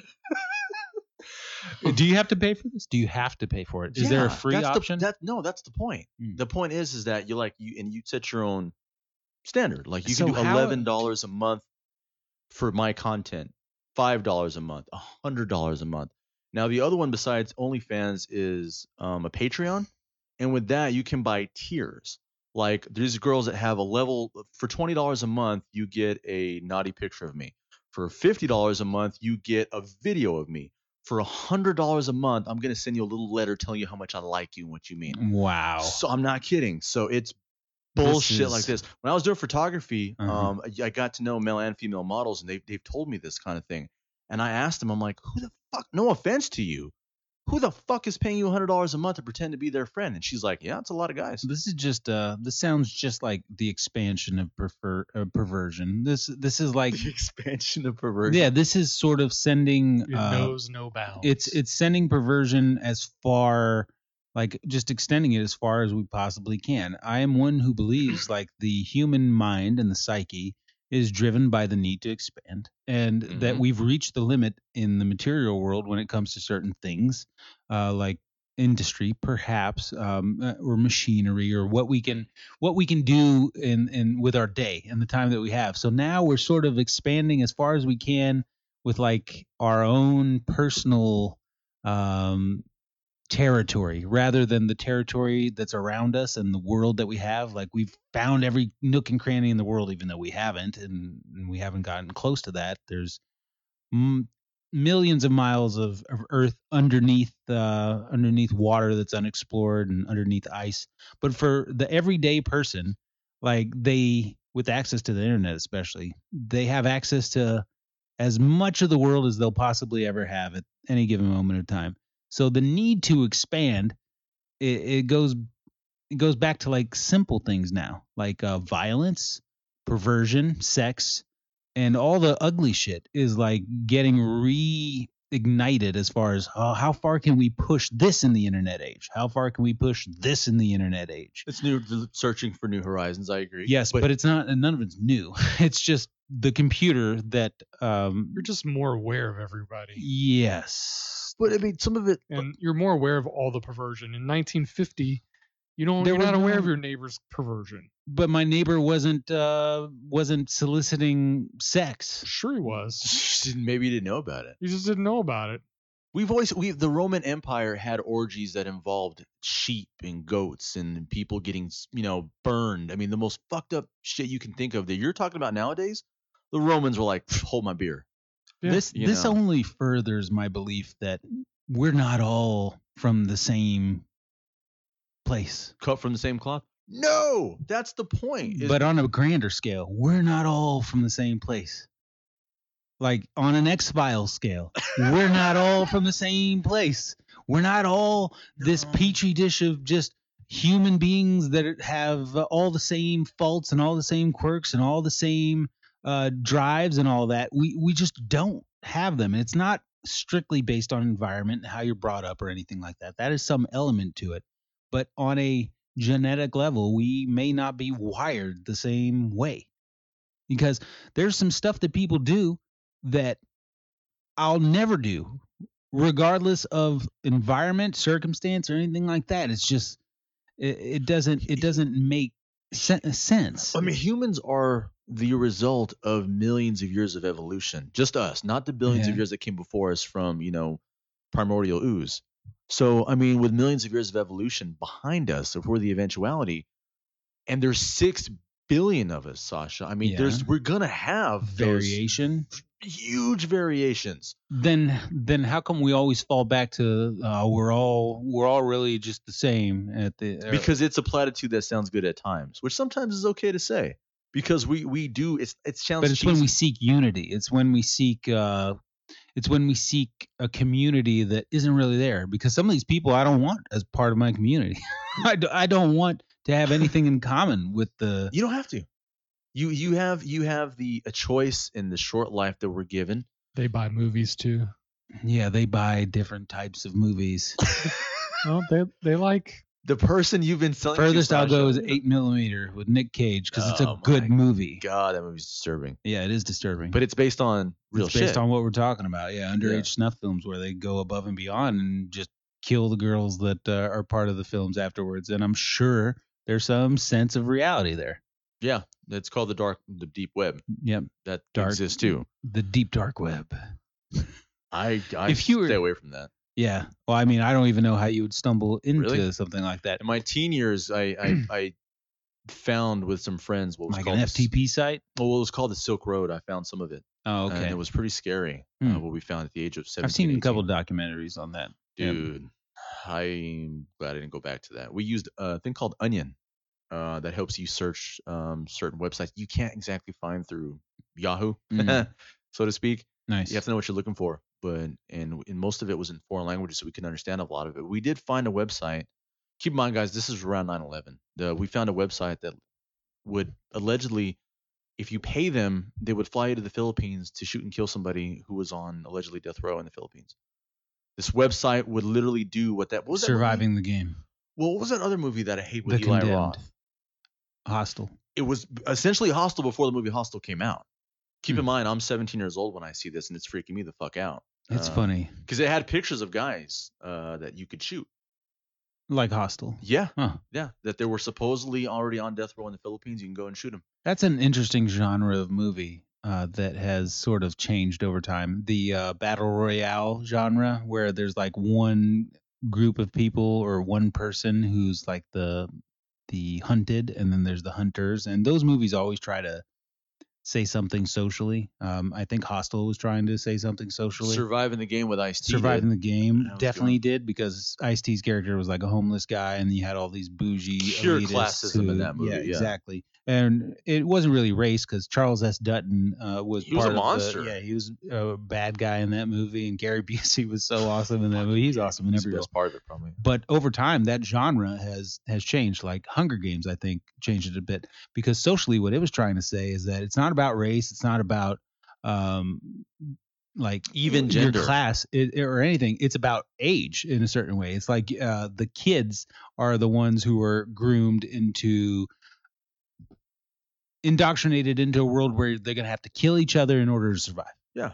And on a metaphorical level, that is exactly how things work. Susan Collins was brilliant. It's exactly how things work. Yeah, it still is. That's what I think we talked about. So the term infantry comes from the Latin word for infants. But now it's like, I have better WPMs than you. Like that's how I'm going to stick it to you and shoot an arrow through your heart. I can type 80 words a minute, which I don't even know if that's fast. I don't know if that is. I lost track of WPMs. Yeah. Remember when WPMs were a big thing? That was a bragging right back in the 2000s. It was a big thing in like the late 90s. How many words can you type per minute? That's what gets you. That's what gets you the cushy job. You still see it in job descriptions. You must type X number of words per minute. God, Marty, I haven't had to worry about that in years. That was more power to you. I hope I don't have to worry about it for some time. I don't even want to apply for work in the traditional sense ever again in my life, and I'm okay with that. I don't want to. I think I'm done with it. Kudos to you. Yeah. Everyone else out there does not have that convenience. Not in 2020. But that's because y'all have a job that you feel comfortable with. Yeah. That's the only difference. I'm okay with it. I had that 6 months ago, and it's gone, and it wasn't as big of a shell shock as I thought it was going to be. I'm not saying everybody ups and quits their job in the next year, but if coronavirus comes back around uglier in the second, third, and fourth waves, and if the vaccine goes through its political red tape phase or whatever, and a large constituency of folks just aren't on board with it, and some are, I think we're starting to see an inkling of what the future holds with coronavirus and the public, as far as I'm concerned. You're seeing some teachers threaten to walk out on schools if they impose like a mandatory come to school. You're seeing some athletes that are starting to bow out of their entire season. Yeah, but that's how New England's going to get the number one pick in the next draft. I don't think that's Dante Hightower and Patrick Chung's motivation is that Belichick's like, hey, you guys, we're not really gunning for the Super Bowl. Oh, come on. I wouldn't put anything past Bill Belichick, but I would put that past him because even without those two guys on defense, they're still like a strong candidate for, especially with Cam Newton. We've got six players now. Especially with Cam Newton. Cam Newton could have a career resurgence under Bill Belichick. Okay. I'm just going to say that right now.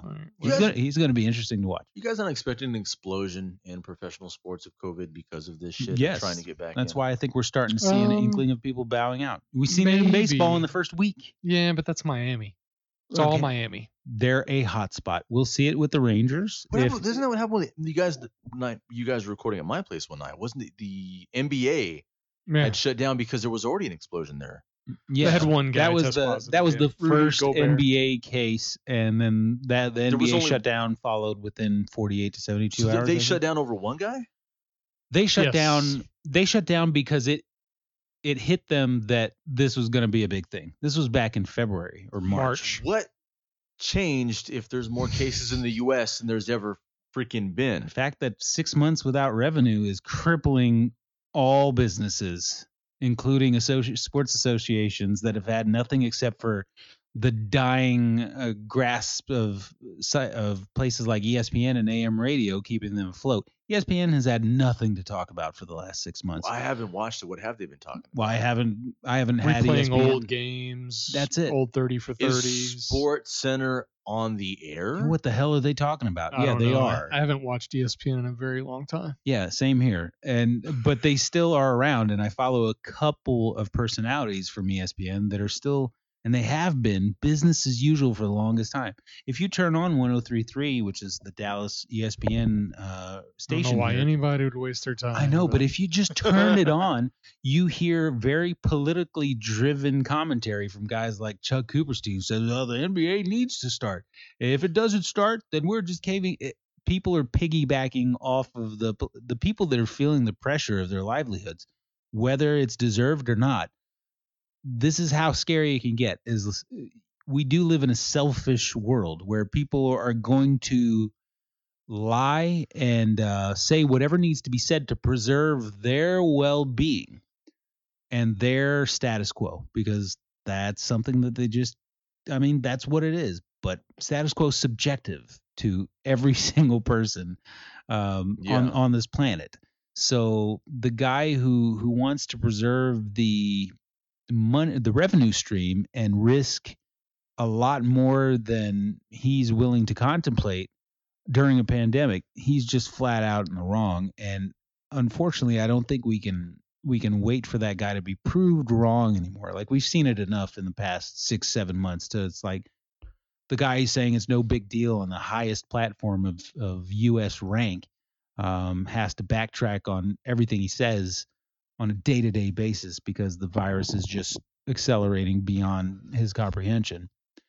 It sounds like the ESPN now, or the shows you're talking about, it's all politics now about returning rather than, because that's what they have left to talk about. Well, I mean, they've got games now. They've got baseball, right? And basketball NBA starts tomorrow or Friday. Right. I've never seen scrimmages or NBA preseason be such a big deal as what it is now. Now it's their bubble. They're doing it the right way, though. The NBA? Yes. How are they doing? What do you mean? What are they doing? They're all at Disney World, essentially, in Florida. Every team is. We just got done talking about how Miami was a shit spot.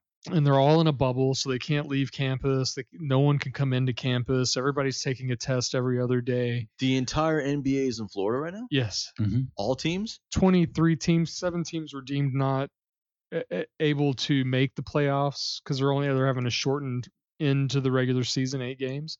And so since those teams couldn't make that those games up to get into the playoffs, they just weren't invited to this. But right now it's 23 teams. They'll play 8 regular season games. It'll go down to 16 teams, and then we'll start the playoffs pretty quickly. Weirdest. Coaches, I mean, Lou Williams, right? He's the one that's been strip club attendee. So he got permission to leave the bubble because a family friend or whatever had passed away, so there was a funeral. And so he swings by the strip club to get wings.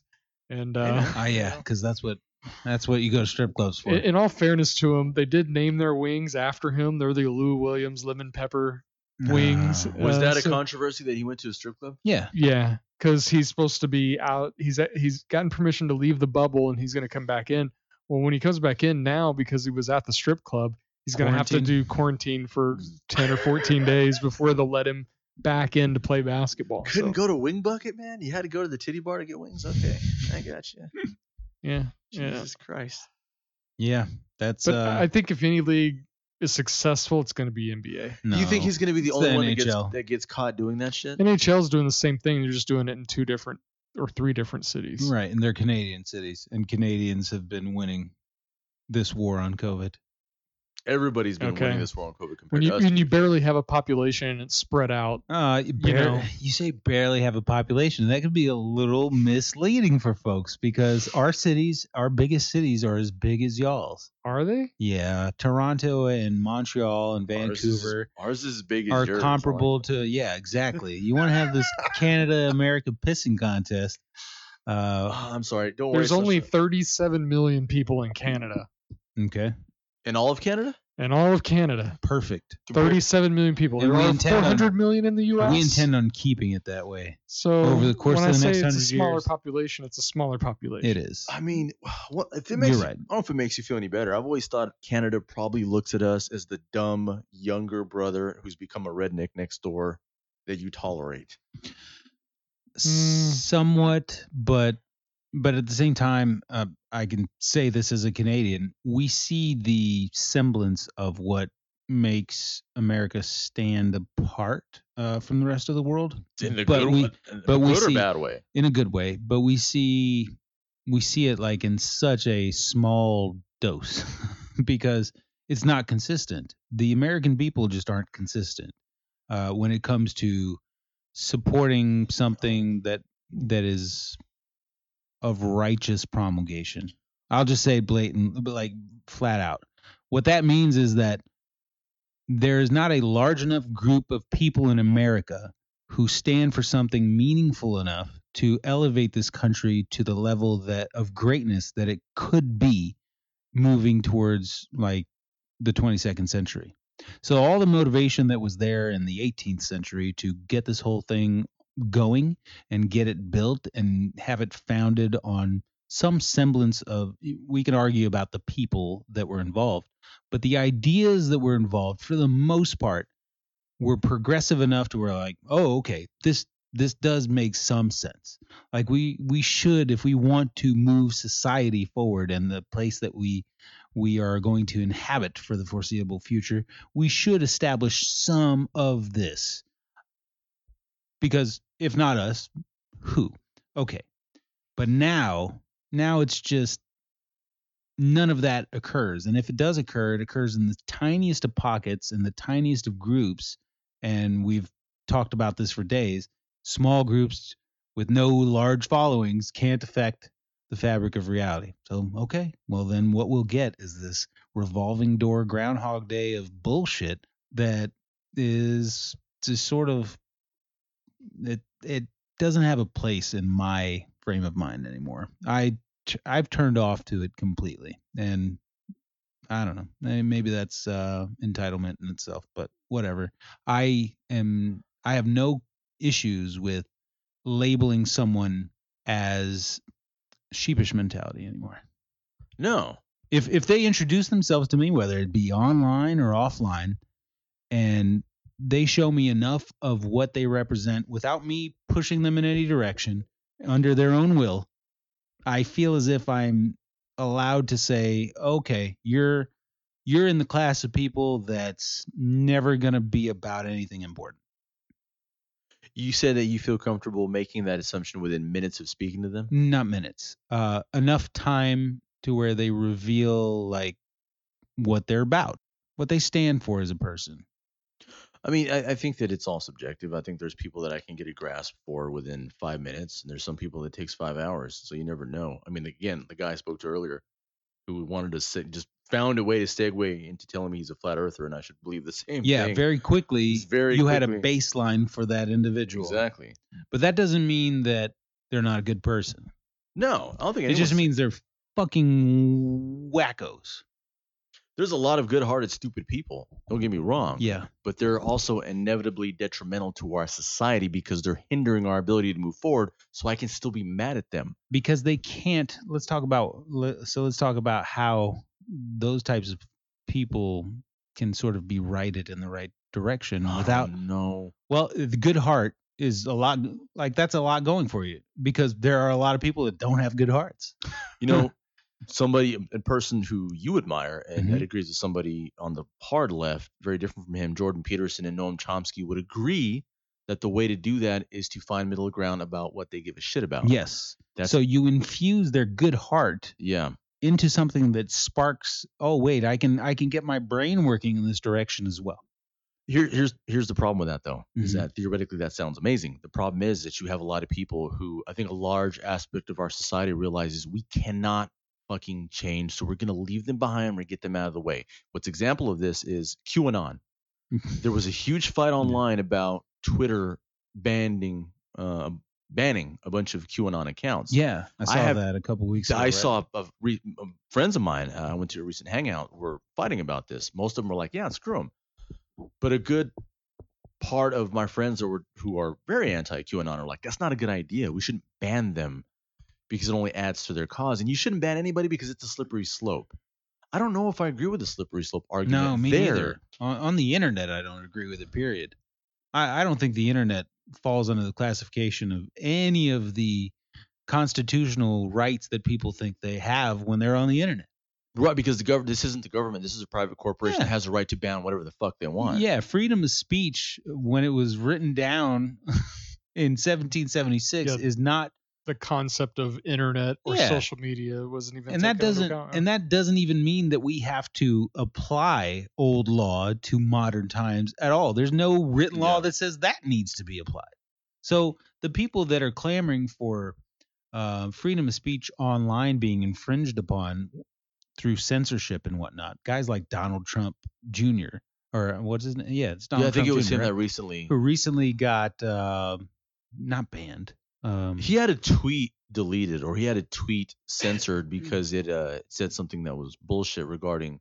And then he runs to Tucker Carlson and argues that this is what the progressives in this country have always wanted, is the freedom to censor folks they didn't agree with.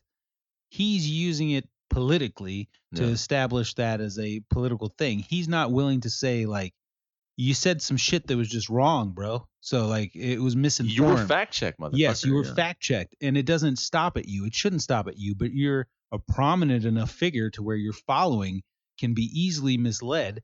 And there maybe should be a halt on stuff like that.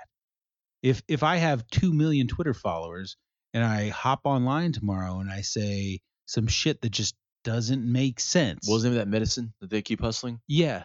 Fuck is it? Hydroxychloroquine. Yeah. Well, this brings us to an actual meandering point here. The president recently has gotten under magnifying glass for this because he retweeted some witch doctor lady. She basically was, yeah. She's basically a witch doctor. Exercising demons from gays and all sorts of people. And the only reason he retweeted her for a brief moment, and then he quickly removed the tweet, or the tweet was deleted or censored even, something. I don't know the details of this, but I saw that the only reason he agreed with her was on the hydroxychloroquine topic, right? Yeah. That was it. A proponent of it. Apparently. That was it. Everything else that she stood for mattered none. It was just this little tiny tidbit that he did agree with her. I'm sorry, but that's dangerous waters. Like, I would never, we wouldn't have this show if Morgan was like 1% of the time he and I saw eye to eye on stuff. Like, we can have a baseline discussion to where I know, like, he is a substantial, credible person. Same thing with you.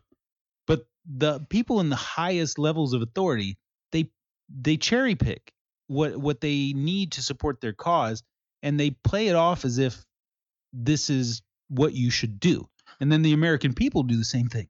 Well, he's so less careful. I don't think that, even someone as dumb as nowadays George, it's easy to spot. Yeah, but he's 70 years old. He doesn't realize how detectable it is in this era. He doesn't. No. But I mean, I think even someone as old as, I don't think he's, of course he's as old, George W. Bush, even he, as easy as it was to make fun of him, would be doing shit like this. No, I don't think so. He would. He's Donald Trump cherry picking. Well, I mean, not like this. No, I mean, no. I know it's kind of funny saying that he wouldn't cherry pick, consider how we got into fucking Iraq. But what I'm talking about when it comes to like just Twitter, you have these past presidents, and most politicians are smart enough not to be so obsessed with their own narratives over facts that they will, like you said, they'll just see something and run with it so quickly and just instinctively and impulsively. Like whenever he did that stupid thing about Larry David, he was like, hey, look, it's tough guys for Trump. And it was a skit of Larry David wearing the MAGA hat to scare people because people thought he was a crazy fucking idiot. And just completely over his head. And Trump tweeted that thinking that it was pro-MAGA. Completely detached from reality, and I guess that's what I'm saying. Is headline. He just looks at a headline or a picture and he's go. He doesn't look for any substance. I know he's not. Most people are like that. Right. So why would anyone want a large following to go back to like the undercurrent of. Because you get paid more? But we just. Man, but you're selling yourself out. That's literally selling out. I don't think anybody cares. If I had a foolproof plan to rob a bank and get $10 million, foolproof, we're going to get away with it? You're telling me you wouldn't be interested? Let me think about this. Yeah. I mean, at some point, everybody has a number, right? Robbing a bank is in my wheelhouse of things that I would consider because that's like the Robin Hood mentality of anti-establishment. Yes. And sure. If you go rob a bank at 3 a.m, you're not harming a single soul. So yes, there's a deviance there to where I could ethically be okay with something like that. Misleading people, being misled, and then perpetuating it to my constituency based on misleading that I got from higher up. And I'll never jive with that. Never. Can't. I don't understand how anyone can. Like, I don't know how anyone, in their mind they're not. Yeah, you're not obsessed with narratives over facts like they are. I'm obsessed with being as accurate as I possibly can. But why isn't everyone? Because there's some people that it has to do heavily to do with maintaining power. There are interested in narratives over facts, which is why fucking Donald Trump Jr. is going to say bullshit and then come on Tucker Carlson and say I'm being censored when in fact, like we said, they're being fucking fact checked. Yeah. So he doesn't care that he's legitimately, like, undisputably wrong. No, because in his mind, it's important to push a narrative over a fact. And that's what Fox News essentially is, with the exception of somebody like Chris Wallace actually being, you know, a real fucking journalist. He's stood apart from the pack as of late. Absolutely. For sure. Mm-hmm. But that's what Fox News is. It's narratives over facts to push certain talking points to defend Trump. Okay. And so, of course, Donald Trump Jr., who's in the center of all that, is going to go on Tucker Carlson's show and say, I'm being censored, when we all know it's people who actually fact check know that it's bullshit. Yeah. It's like with QAnon. I think most of us would agree we don't have a really indignant problem with them being, for the most part, banned off of Twitter. Not everyone should have a voice. Well, I mean, there's a part of me that's instinctive that's just like, whoa, I do worry about a slippery slope.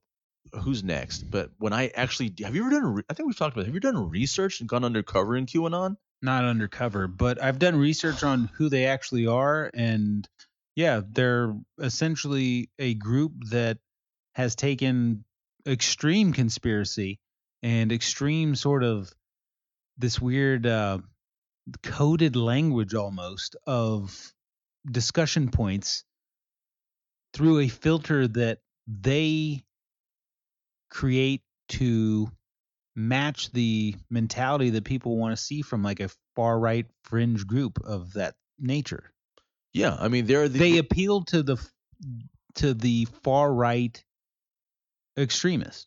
Yeah, I mean QAnon exists to push certain narratives that are convenient to the far right in this country. Yeah. I mean it wasn't always that. Like it took a while to uncover that. No, people know who the fuck QAnon was last year. Yeah. They've been around for a while. But, I mean, they're like, I think I've talked about this. Their shit is crazy. They believe that John F. Kennedy is alive. He is Q. And he is the one. They're just piggybacking off hip-hop fans now who think Tupac's somewhere in the Bahamas. No. Bubba Hotep had it all right. Oh, okay. All right. See? This is an age-old thing. Goddamn movie. Yeah. Which I love, by the way. But yeah, they genuinely think that John F. Kennedy is alive. He faked his death, and he's Q, and he's letting us know the truth about the deep state. At the tender age of 86. He's older than that. How old is he now? He would be. Gosh, he was born 1990. He was 40. No, he was in. Yeah, he was 43 in 63, wasn't he? 63. So he'd be 99, 103. Yeah, he'd be over. He was born in 1917, guys, so he'd be 103 years old. 103, so at the tender age of 103, yeah. JFK. He's running it. He's running Q. That's what they believe. Certainly, okay. Certainly there's a core of QAnon that actually is running with that. But the bandwagoners who are just on board because QAnon is like a... pro-Trump. Or even worse. See, I'll admit here. When I first heard of QAnon, I thought they were a deviation from Anonymous, and that they were they wanted to sell that. And they did a good job convincing me that they were actually like a group of truthers that had access to even a deeper layer of deep state information. Very short period of time, because then I started reading some of the daily releases that they come out with, where they're like, oh, this person's talking about this, but this really means this and this, this, this, and this. And I'm like, no, I mean, you can just listen to someone talk and get a gist for what they're talking about. It's not coded in this elaborate Morse code-like descriptors that you guys think it is. And this isn't – bottom line with QAnon is I gave them 3 years of very micro attention to see if anything they said would ever pan out. None of it has ever panned out. Right. So, yeah, I mean, the Podesta emails are about as – and that wasn't even QAnon. That was WikiLeaks, right? That was WikiLeaks. Yeah, so they piggybacked off WikiLeaks there, and they ran with the whole fact that there was a hamburger shop or a pizza place in D.C. that housed all these people and that they had a coded language. Far-right extremists who, even when the truth is ugly and the reality is ugly, and it may be very well be ugly, that's not enough. It has to be even uglier than that. That's like the far right conspiracy theorist. Here's what's ironic about that is that with all the bullshit that they push, it inevitably clouds real conspiracy by oligarchs in this country that do really fucked up shit. Yes. Like a Jeffrey Epstein. Yes. QAnon's not mentioning the fact that Trump and Jeffrey Epstein have been friends for years and flew together, and that his mistress, whatever, what's her name, Ghislaine Maxwell? Am I fucking Ghislaine Maxwell? Ghislaine Maxwell. I can't stand that her first name. I'm okay with it because she's repulsive. But I got to hear every media personality like Ghislaine. No. But we know what we're talking about, though. Yes. But like the real monsters in this country. Well, what do you think flat earthers do? They give alien skeptics a bad name. They give people who think there's a lot going on in Antarctica a bad name because they think the fucking earth is flat.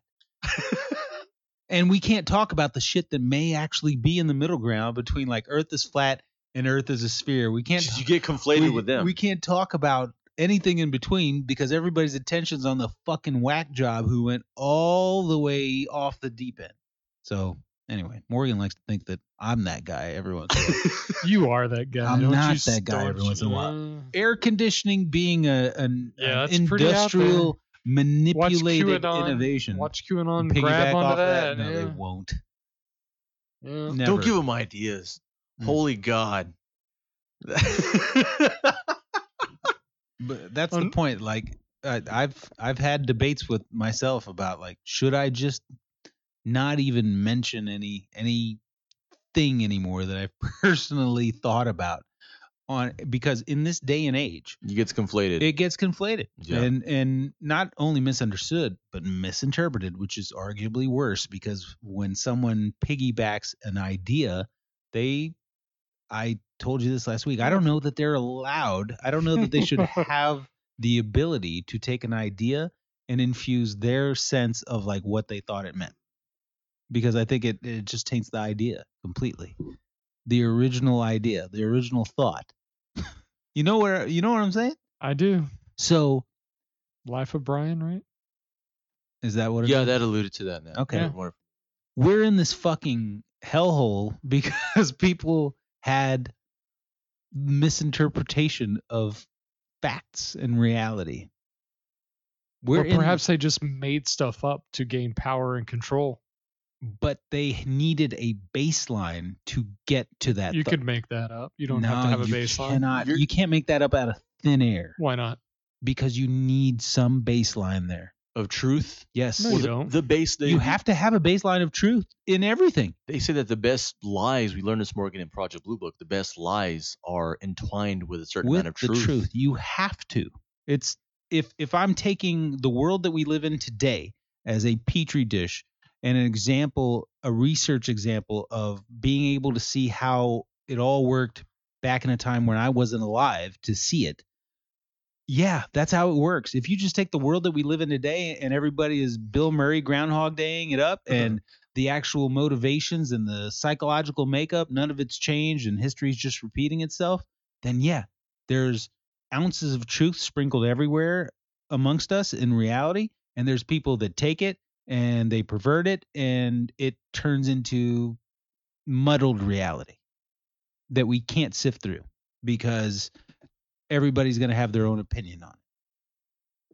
And even that itself is an opinion, but there's got to be some semblance of truth from it because I can apply it to philosophers who were saying the same things thousands of years ago. The fact that there are certain people who are more inclined to discuss matters of truth. And then that rubs people the wrong way because everybody wants to have their say-so when it comes to that. Like everybody wants to feel like they have some authority to discuss the truth, but that just may not be the case. Like maybe your authority is to create an OnlyFans and take pictures of yourself all day. Maybe that's your truth. But then when we start to discuss topics of importance, maybe that's not your lane. Maybe not everybody has that allowance. No. I certainly can't create. I mean, I could, but I don't. It's not my wheelhouse. I wouldn't create an OnlyFans. I wouldn't sling my dick around all day. Most people. It's not my wheelhouse. This is. So why is opinion, having an opinion that may be closer to the truth? Why is that is something that everybody feels entitled to being allowed? Yeah, I mean, Facebook basically shows us. Do you guys still fuck with Facebook at all? I never got on it. It's a meandering promo site at this point. Well, I mean, right now, twice a week I get on and say, listen to our show. Get on Facebook. We still have friends with either our relatives or people that we went to high school with that are pushing just crazy, dumb bullshit. Yeah. There was a couple of people that I went to high school with I barely even talked to anymore that they showed that African witch doctor lady that you're talking about. Yeah. And then they had to quickly take it back. Yeah. And they took it seriously. And they couldn't be confronted about it when they were wrong. Well, for multiple reasons. A, none of the people on Facebook that post that sort of stuff, I don't engage with any of them in an actual real sense. So me getting on them online is like.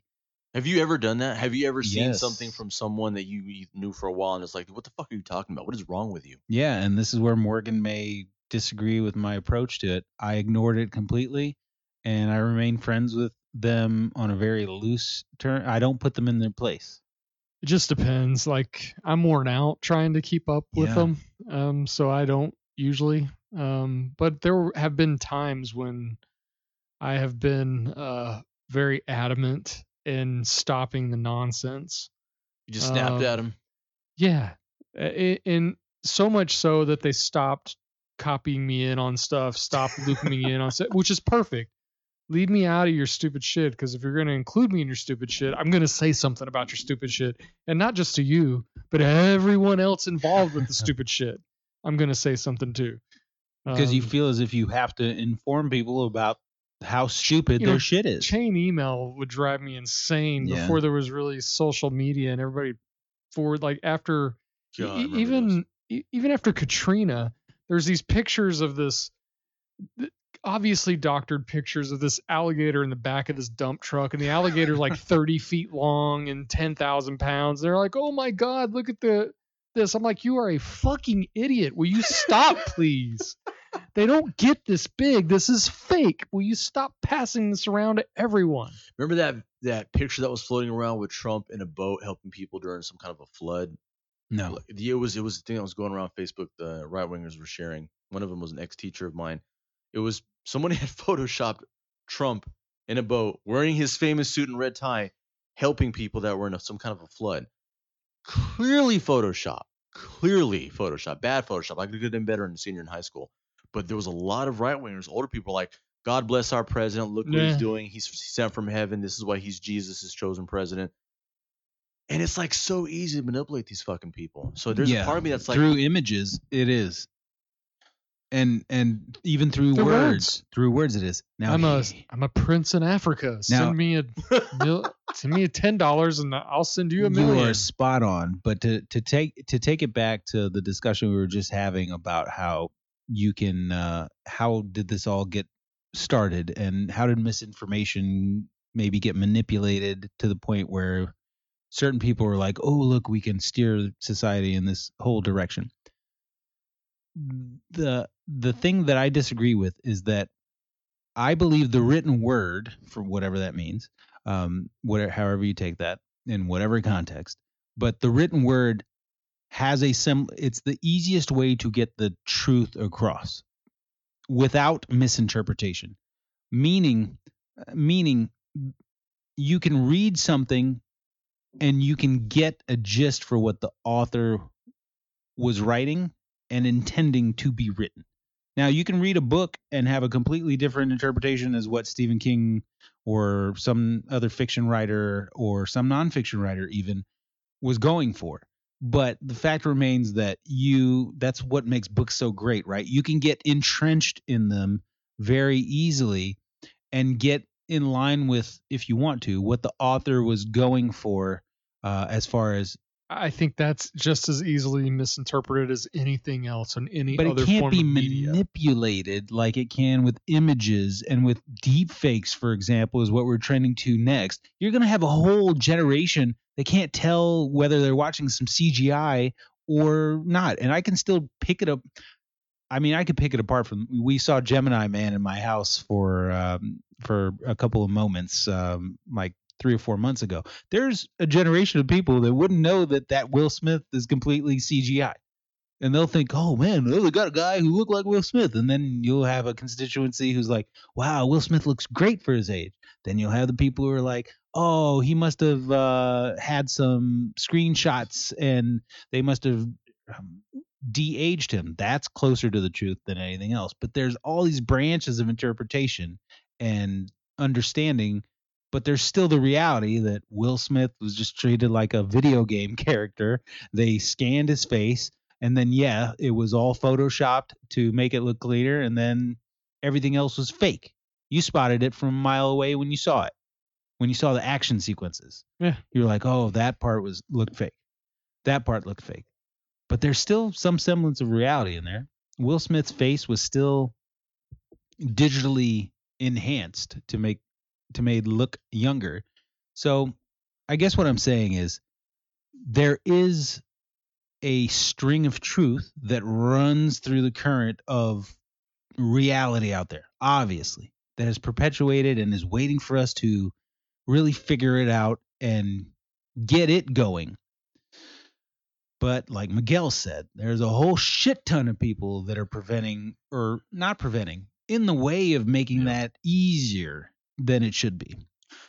And what I'm saying is, like, maybe they just don't have, maybe they're just removed from having the ability to be getting in the way. Not in a physical sense, not in the sense that they just die and they all disappear and the rapture comes.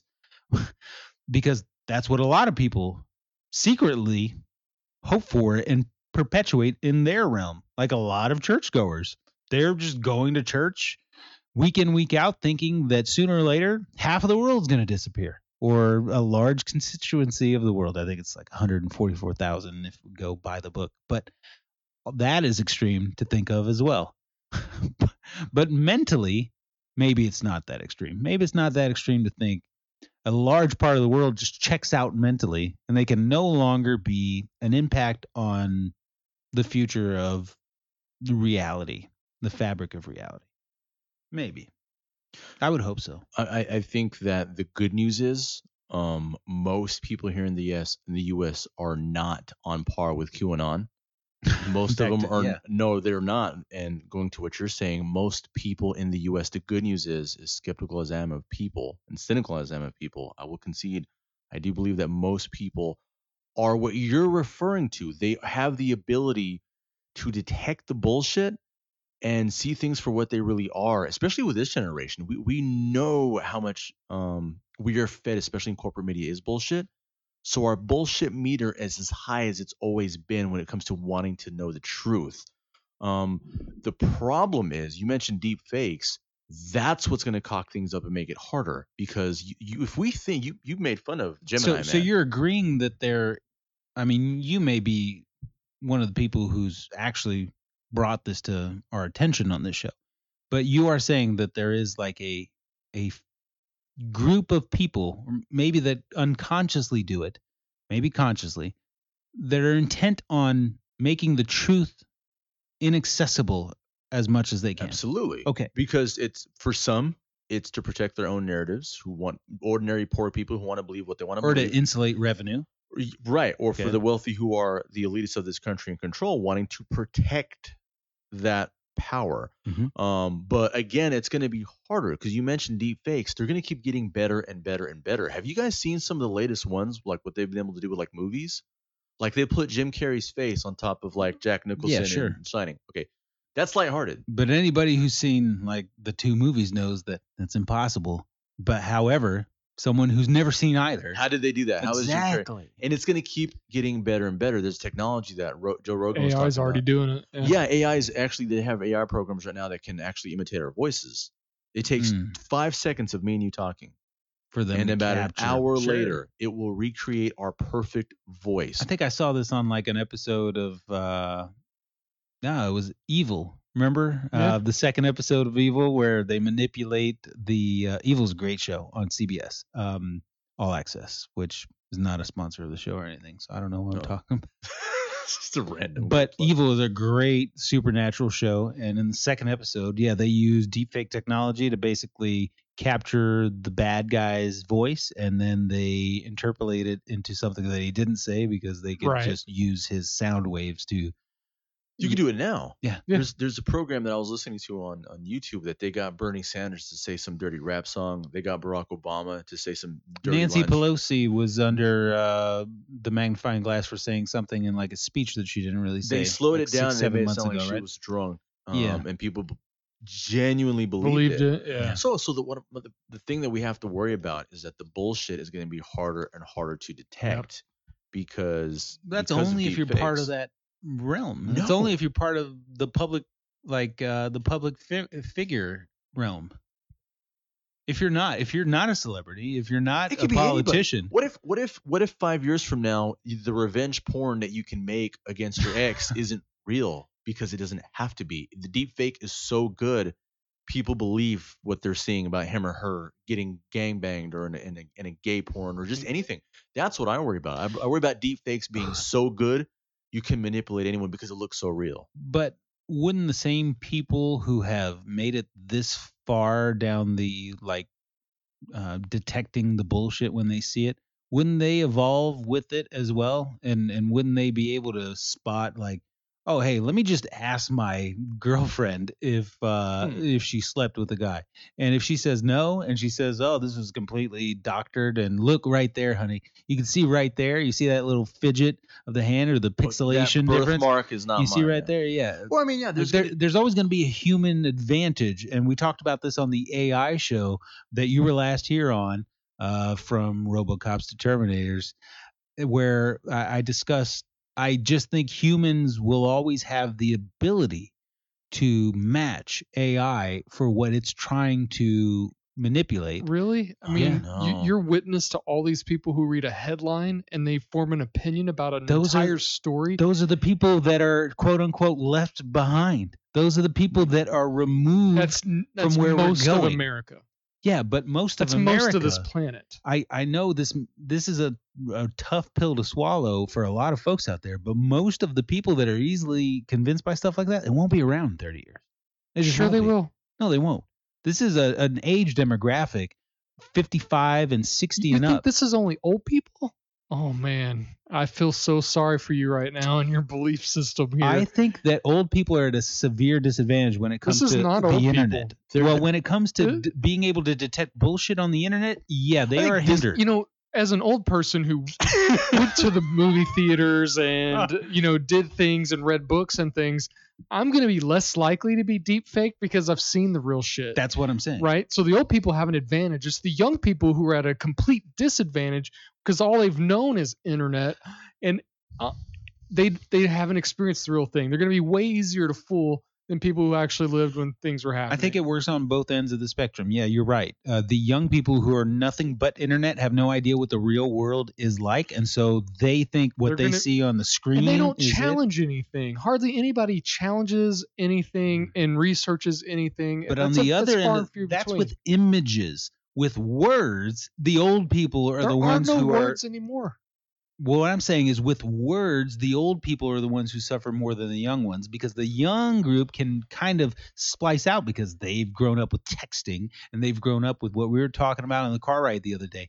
They can receive emotional sort of vibes from blank words with no emotion behind them on a page. They can interpret them however they want. You could type in a sentence to someone and send it across the phone lines, and the kid on the other end of the line can read it as if you were angry, sad, or depressed. The old person can't necessarily fluctuate that way anymore. They're confused. That's where they get confused. I think you're wrong. Okay. In that. I mean, it depends on the situation. It's weird, but because if you're talking about shit like on Facebook, disproportionately, it's a lot of old fuckers who are pushing a lot of bullshit they believe to instantaneously be true. However, what you're saying, Morgan, is it can be depending on the context. Like what I just said, something lighthearted like The Shining. If a kid has never seen The Shining, he does no idea what that fucking movie is. The 7-year-old has an advantage there for sure. Because he's going to see Jim Carrey. Whoa, when did Jim Carrey make this fucking movie? But the Jim Carrey deepfake isn't driving the future of society or the political future here in this country. That's just an example. What if I make Sasha Fry a few years from now? What if I get with my friends who are excellent, not only videographers but editors? What if I get with them and I make a movie of Barack Obama saying some incredibly racist or crazy fucking Louis Farrakhan level shit? I am able to use AI technology to do it with his voice, and I'm able to use deep fake technology when it comes to his face and movements. Now, I make it so well, and I release it. There's a paper trail. There is, but it doesn't negate the fact that the shit's still going to hit the fan for him. And then to a certain extent. And then the overreactionaries will be proven wrong on a slightly slower scale than they are today when the paper trail is revealed. When they won't finally change their comes mind. Out. They won't change their mind. That's the question. Will the damage have already been done? The damage will have been done. They'll see it. They'll think it's true. And then they won't look at it any further than that. So at what point do we hold people responsible for misjudging and misassessing situations? We can't. So what we're going to have to do is we're going to end up pushing legislation. Mark my word. I'm telling you this is what's going to happen. Mark my word. Years from now, we're going to be talking about this, how there is legislation that actually prosecutes people who push certain deep fakes or who make certain deep fakes. I'm surprised they're not doing it now with getting back to porn.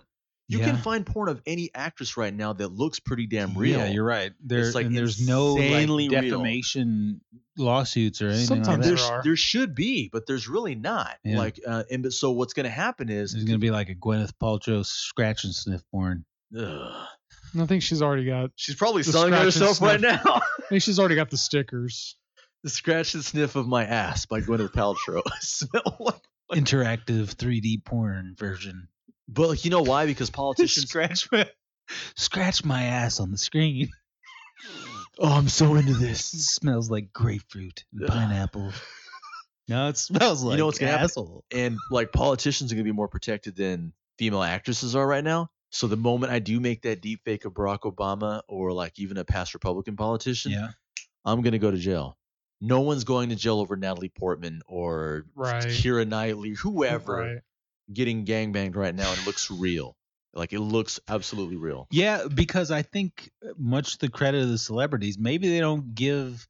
probably don't give a shit at this point. Yeah, they probably don't give a shit of, like, the bottom feeder cesspool of society that would even think that is... Well, the lawsuit might draw more attention than it already has. Perhaps, that too. Yeah, there's that. Right. It is interesting to think of where we go. I think we are in a smack dab in the middle of this transition to where... A lot of what you guys are saying about a variety of how the age groups see this sort of stuff is true. Yeah, I just can't get off the fact that in 30 years, the old people's misinterpretation of things, you'll be the old guy. So you'll be the really old guy. So you'll have lived through this era where you saw deepfakes start, and you'll be able to scope them out. You'll have a threshold of tolerance, like everything else in life. If you start drinking alcohol at an early age, you can drink an 18-pack of beer at age 30 much easier than the guy who's never had a sip of whiskey in his life. So if you see all this in front of you now at age 40, whatever, you're going to be... The problem is the young people today won't ever be able to spot this in the same way, ever. But this is an isolated thing. Like, deepfakes don't exist in the real world, and if they do, they're verbal deepfakes. Like, people deepfake you with words. There's no way to deepfake someone visually in reality yet. Like, you can't spit a hologram out of yourself and say, that wasn't really me, and that was my projected image, and what you saw wasn't real. We're talking about video, though. That's what's scary. Yeah, we're talking about video. So the only people that are going to be affected are the people that started living their life on the internet, currently live their life on the internet, and will continue to live life on the internet. Are those a lot of fucking people? But are those the people that are affecting the fabric of reality? If the fabric of reality is what we're conscious of, then I mean that's the scary part. The fabric of reality is our own consciousness. And people think some shit is real. That's our reality, whether we like it or not. But if they say, well, I saw it on the internet, then all of a sudden they get laughed at. And then you walk outside. But no one laughs at them. Because, I don't want to make them feel bad. I don't want to make them feel dumb. Right.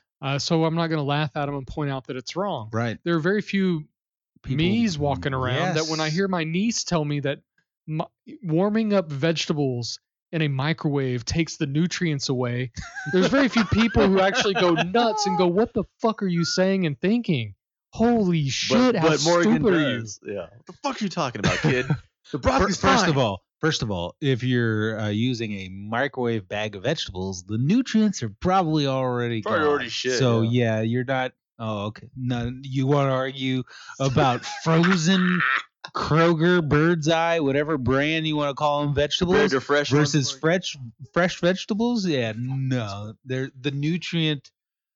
It would be so minuscule it's not even noticeable. Okay, we're gonna watch at some point in the next year together. We're gonna watch a How It's Made frozen vegetables episode so we can see the. You mean they take fresh vegetables and they put them in a freezer? That's not all they do. Yeah, I'd assume they put chemicals in there and other shit. Yeah, maybe negates the nutritional value. I'm not sure. They have to preserve these things in bags in frozen food sections. They're doing the same thing with live stuff too. With fresh stuff is still doing the same thing. I guess what I'm saying is, if you it's got to try to sit on the shelf for a while. If you think farmers market, maybe farmers market. That's the point. If you go to a grocery store and you don't think there's any preservative on that, right, on that fresh stuff, you're crazy. In the produce section, if it's non-organic, that's the whole argument of organic versus non-organic. Is that if you buy organic fruits and vegetables, you're limiting the amount of time that it's been in outside of the hands of the people who picked the thing. It's not a deep fake. It's deep. Organic fruits and vegetables taste different. They're going to, because of trends like that, guys. We're going to see organic, market fresh marshmallows. Porn. We're going to say farm fresh. This is just filmed 15 minutes ago. It is my bedroom. It is organic porn. There were no animals hurt in this making. Have you ever had organic fruits or vegetables? I don't care. No, I'm just asking if you've had them. I don't care if I've had them or not. It doesn't change my opinion. So that means no. No, but if I stuck an organic strawberry in a it'll look wilted and ugly compared to the nice one that I get from the grocery store. If I asked you to taste both, you would taste the difference. I don't think so. Well, if you're not willing to try that little test, we won't ever know. And here's the more important thing. I wouldn't care.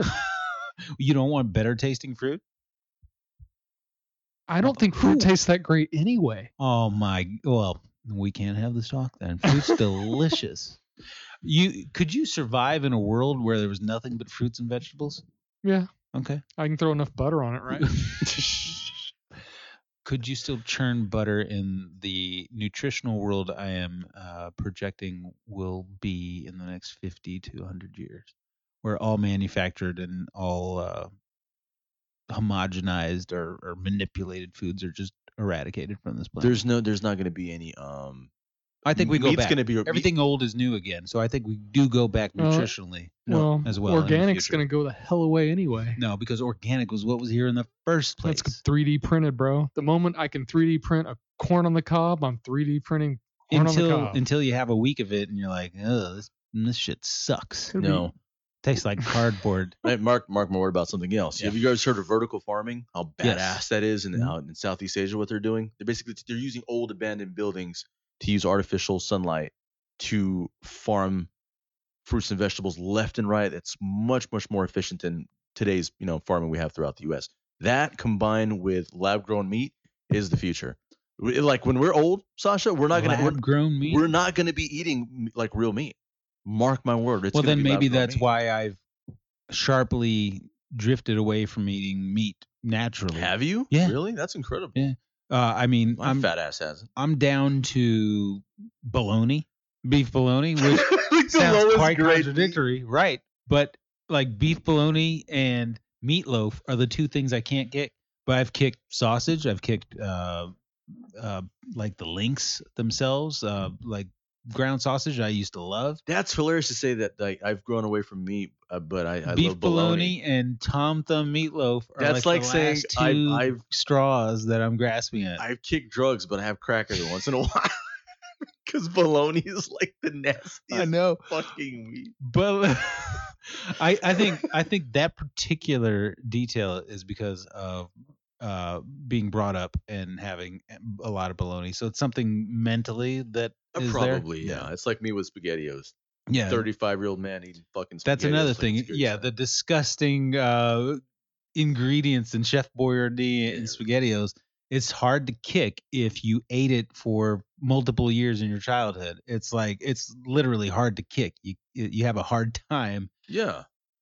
Not having it. And when anymore. I see the can and it says no preservatives, I don't believe it. Right. I don't know what the fuck. What's a preservative, quote unquote? Whereas something like pork was introduced to me still at a young age, but I didn't have it on like a weekly or biweekly basis. So it was just easier to kick. Same thing with turkey. It's not, I had lunch meat turkey, which is harder to kick than like I haven't had real turkey since last Thanksgiving. So I don't think I'll have turkey. How about that? Now, are you pushing yourself? I will. I'll have turkey. I have lots of turkey. There's nothing wrong with an all-meat diet or anything like that. Morgan, I can tell, is like a Hank Hill medium Texan. He is. Like, you eat that bacon grease with fucking pride, I think. You know? Mm-hmm. I actually don't eat as much fatty food or fatty meats as people think I do. No. It's all just a devil's advocate ploy that you're trying to I have a stand hamburger. Up for them. I don't know. I have a hamburger a couple of times a week, but that's probably as. What's your go-to? What's your biggest guilty pleasure as far as like shit you know is terrible for you, but you still ice cream. You see, I would argue that ice cream is almost more natural than some of the shit I eat, like bologna. What? Well, yeah, I'll have hot dogs periodically. I love a hot dog. Hot dogs are like the worst fucking kind of meat you can eat. It's rough. Not just because of the preservatives, but the way it's manufactured. It's just like the worst, most low-grade part of the meat. Yeah. And then they process the living shit out of it until it's a paste. Well, you guys remember the reason I say that about ice cream is you remember the Breyers commercials where we were talking about 90s commercials earlier. Breyers prided itself off having like three ingredients. It was sugar, milk, and cream or whatever the hell they put in. I'm like, those are three things that yeah, I mean the cream might be unnatural. Sugar's natural. Processed sugar is not. Processed sugar is unnatural. Processed sugar. They did a great job of making it seem like it was all natural. Yeah, just saying it only has three ingredients. It can't be bad for you. It was like that's how they got me. All right. Yeah. All right. Back in the day, no MSG, no gluten, right? Yeah. Well, I've been reading nutrition facts like sports cards for quite some time. So yeah, if you look on the back of a Dorito bag versus the back of a Breyers pint of ice cream, Breyers makes it seem like they're the more natural product. Isn't that funny? Versus the tortilla chip. But millions of people buy that because it says it only has two or three ingredients and it must be a lot better for you. What if one of those ingredients is opium, like with Coca-Cola back in the day? They literally had fucking cocaine in their drinks. Yeah. So yeah, I am bewildered by the amount of people that still drink heavily sugared sodas and energy drinks. Bro, there's still a large constituency of people. You motherfucker. There's no sugar in those, though. Really? None of the stuff I drink has sugar in it. I do not drink sugar drinks, period. A Coke or two a week. Zeros. But I'd be okay if I didn't. But there's people who buy Monsters with 70 grams of sugar every morning, day in, day out. I'm not part of the energy drink culture, so I don't know this shit. I was under the assumption that the energy drinks you guys love so much have sugar. That was the whole damn point. No, sir. Bang and whatever the hell we had tonight. Triton. Let me see that. Can we see what the hell that is? It's a lot of caffeine and B12. Yeah, I'm in it for the caffeine, dude. I'm not in it for the B12. Sugar. Oh, I see. B6, B12. Yeah, there's no actual sugar in this thing.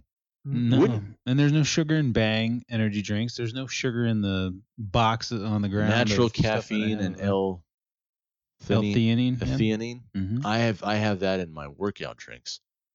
Yeah, theanine I think is like a muscle relaxer, if I'm not mistaken. No, it's meant to actually feed, so to speak. Oh. Your muscles.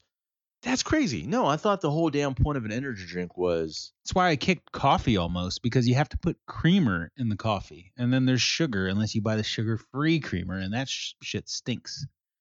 So I quit coffee, drinking it avidly, because it would put sugar in my beverages. And I'll sneak in like a Dunkin' Donuts munchkin every once in a while. Do you find yourself getting away from meat and making these decisions because it's you want to live longer? It's unintentional. I don't know. I love steak. I mean, I don't have it every week, obviously, but that's one thing I will never give up. I feel as if it's unintentional. Never. I feel as if my body... I love chicken. I love grilled chicken. Shit, yeah, man. I couldn't give up chicken. So you know how you know how there's certain things you just can't do physically anymore because of your condition, my knee. Yeah. Yeah, I can't play basketball. No, but even just football. Right, just the fact that at a certain age you can't compete to the same level as others can in the same realm. Like you couldn't run a 40-yard dash and beat out a 20-year-old. Even if you had a healthy knee. Oh, sure I could. Even if you had a healthy knee. Even on my bad knee, I guarantee you there are 20-year-olds I can beat. All right, well, they weigh 400 maybe he's pounds. Not the right person to ask because what I was about to admit is a bit of humility here and say you reach a certain age where, especially if you're headed in the wrong direction, especially in the realm of like something like nutrition, your body says, I've had enough. Yeah. Enough of this. And I was never really there with anything. I've been overweight in my lifetime. I've never been morbidly overweight or anything like that. It was always 20 to 25 pounds, stuff that I could lose very quickly because I've always had height on my side, fortunately. But that was a deceptiveness because I was 6'2" since late high school, and I'll give myself the extra inch. I always do. Don't we all? Right. I served that one up. That was another underhanded one. But when it comes to nutrition, it's like maybe I just ate a ton of junk food as a kid and I'm not conscious of it. But the second half of my life has almost been concentrated unconsciously. I say concentrated unconsciously, and I mean it. In chipping away at stuff that just wasn't helping me out. It had to be conscious because I remember when I met you, I was also fascinated with. Well, it's conscious to the level of like if you stuck a bag of nerds in front of me, I wouldn't partake because there's tons of sugar. Oddly, there's a lot of sweets that I just don't. I don't get it. You throw Reese's Pieces in front of me, and I'm eating them. Shit, yeah. But I'm not interested in nerds. I'm generally not interested in bubble gum. Yeah, candy in general. It's like. It's run its course with me. Chocolate, but sometimes I'm a Snickers guy, but I'm mostly a Hershey bar, or just straight chocolate, and I don't even want it all the time. I'm not a big sweet guy except for like toffee, English toffee ice cream I mentioned earlier. Okay, so we all have our sweet tooth, like. Yeah, but my big thing isn't sweets. Like I don't give a shit about donuts. I don't give a shit about cake or candy or anything like that. My shit is just junk food. Like I'm surprised that honestly, guys, unadulterated junk food. I'm surprised I don't weigh 300-400 pounds because nachos, fucking I love nachos. Triple burgers and shit. Like I eat triple burgers are not as bad as you think. Every now and the bread is the worst part of the burger. It has less calories. The triple cheeseburger has less calories, I think, than the like McChicken or whatever. Holy shit! What when you go keto or carnivore diet, like one of the tricks of the trade to get going early is you keep going to junk food places and you just take the bread off the lettuce and shit. Yeah, you have a probably not good for my arteries though. No, it could get out of hand quick if you have a triple cheeseburger a day on a keto diet. You have to mix it up with like some fruits and veggies that are low sugar. But I'm trying to make healthier choices because when I go, I'm not conscious of it until someone brings it to my attention. I go out with my friends. This is, of course, more before the pandemic. Yeah. But whenever I'd go out with my work friends, it'd be like, "How the fuck do you not weigh 400 pounds?" Mm. Because I would get like 2 burgers with some wings, and it was only when they brought attention to me that I realized how much shit I eat and how much of it, like Homer Simpson. And I'm just like, damn, I feel bad now that they brought it to my attention. My big ass eats a lot. It might be because you drink healthily. Maybe. I'm lucky because here's the thing, though. Now it's the people that are double whammies. If you've got a non-diet Mountain Dew, like 2 liters sitting in your fridge, you eat fast food unhealthy every day, you're just... All I drink is water and tea. Yeah, so maybe that regulates it considerably. Problem is, I'm 35 now. I have to assume that that's not always going to be there for me. My metabolism's probably going to go to shit in the next couple of years. Yeah, unless you get ahead of it. I would say. How do you get ahead of it? By changing your diet. That's what I'm saying. So that's what I'm going to have to do. We're going to have to make these conscious decisions in the next couple of years. But they may not be conscious because your metabolism may say, oh, this guy's trending in the fucking wrong direction, and we can't rely on him to make the choice. Yeah, knock, knock, fatty. Well, in your case, it doesn't necessarily apply, but what I'm saying is it is a clash of wills in many people's like cases. The 400 pounder who can't shake it is his body saying, motherfucker, you're gonna stop. Who wins that war? Is it the person like who says, well, I'm so far down this path that I'm not going to be able to reverse it? Or is there something, some intangible that can reverse it? Is there some unconscious element that should take authority over the person who cannot make the right decisions even for themselves? It should. Okay. But it doesn't, which is why we have so many morbidly obese people in the U.S. right now. Of course it can, but is there something that can trigger people to say, ha, you no longer have the freedom to treat your body like a subjective. Remember Kevin Smith told a story he broke his toilet when his ass got so big. That's what shocked him out of complacency. Literally broke his fucking toilet before he was just like, oh my God, I got to lose weight. Some of the people have a fucking heart attack. That's a cliche amongst the Hispanic community. Is, oh my God, Uncle so-and-so had a fucking heart attack. I guess he got to lose weight. Oh, he found out he has the sugars or the azúcares, which is diabetes. Yep. Right. You know, he found out he had diabetes. Now his ass has to go running. You know, so sometimes it takes that shit to happen for people to be like, oh my God, no, I got to take a step back. You know, I can't, I'm walking up the stairs and I can't fucking catch my breath. I don't want to get there. And I've gained, I think I told you guys, 20 something pounds since quarantine started. Really? Yeah. I've gained, now it's probably closer to 30. I lost weight in the beginning. I'm starting to put it back on now. I don't know where I'm at on the spectrum. No clue whatsoever. Lanky motherfucker. You don't even act like it's I mean, I've worn the same shirt and shorts for 40% of quarantine. So as long as the shirt still fits, I know. I gauge my weight honestly based on like the I do too, my pants. Underwear. Yeah, boxers. Because I've had the same boxers. I've had the same 12 pairs of boxers for 2 years now. So as long as I still boxers stretch, is that a fair gauge? Yes, because some of them leave stretch. They leave indentations. The elastic tells you. Yeah, the elastic indentations. You ever wear jeans ever? No, I don't think I've ever seen you in jeans. No, fuck a pair of jeans. Why? It's 100 degrees for 4 months out of the year. Morgan's known for his khakis. Yeah. I think I'm known for my jeans, and your ass never wears shorts jeans. And basketball shorts and sweatpants. Man. Yeah, that's it. Pretty much. So that's not a fair gauge, you motherfucker. That's yeah, he wears, married woman clothes. What?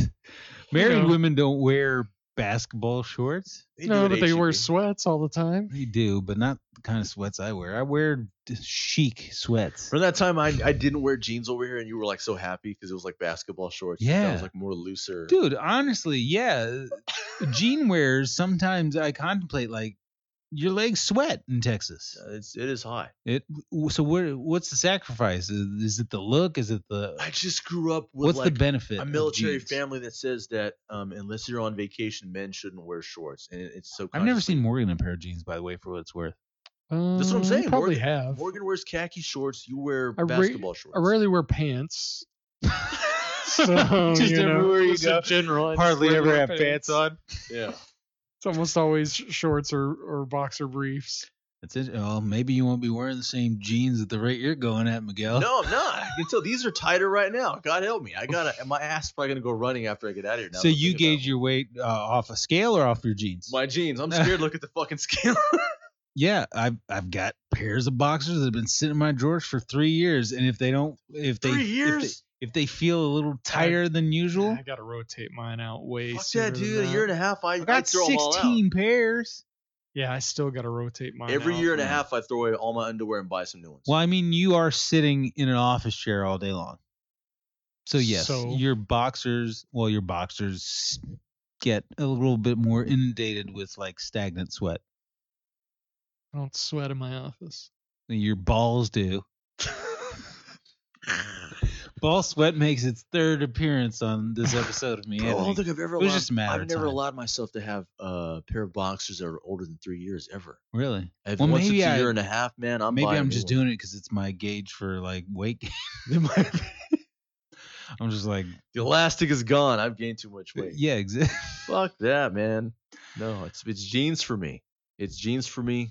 I think everyone has a gauge. Yeah. I think people personal don't need a scale. We're in a scaleless era. We don't need a scale. Most people don't.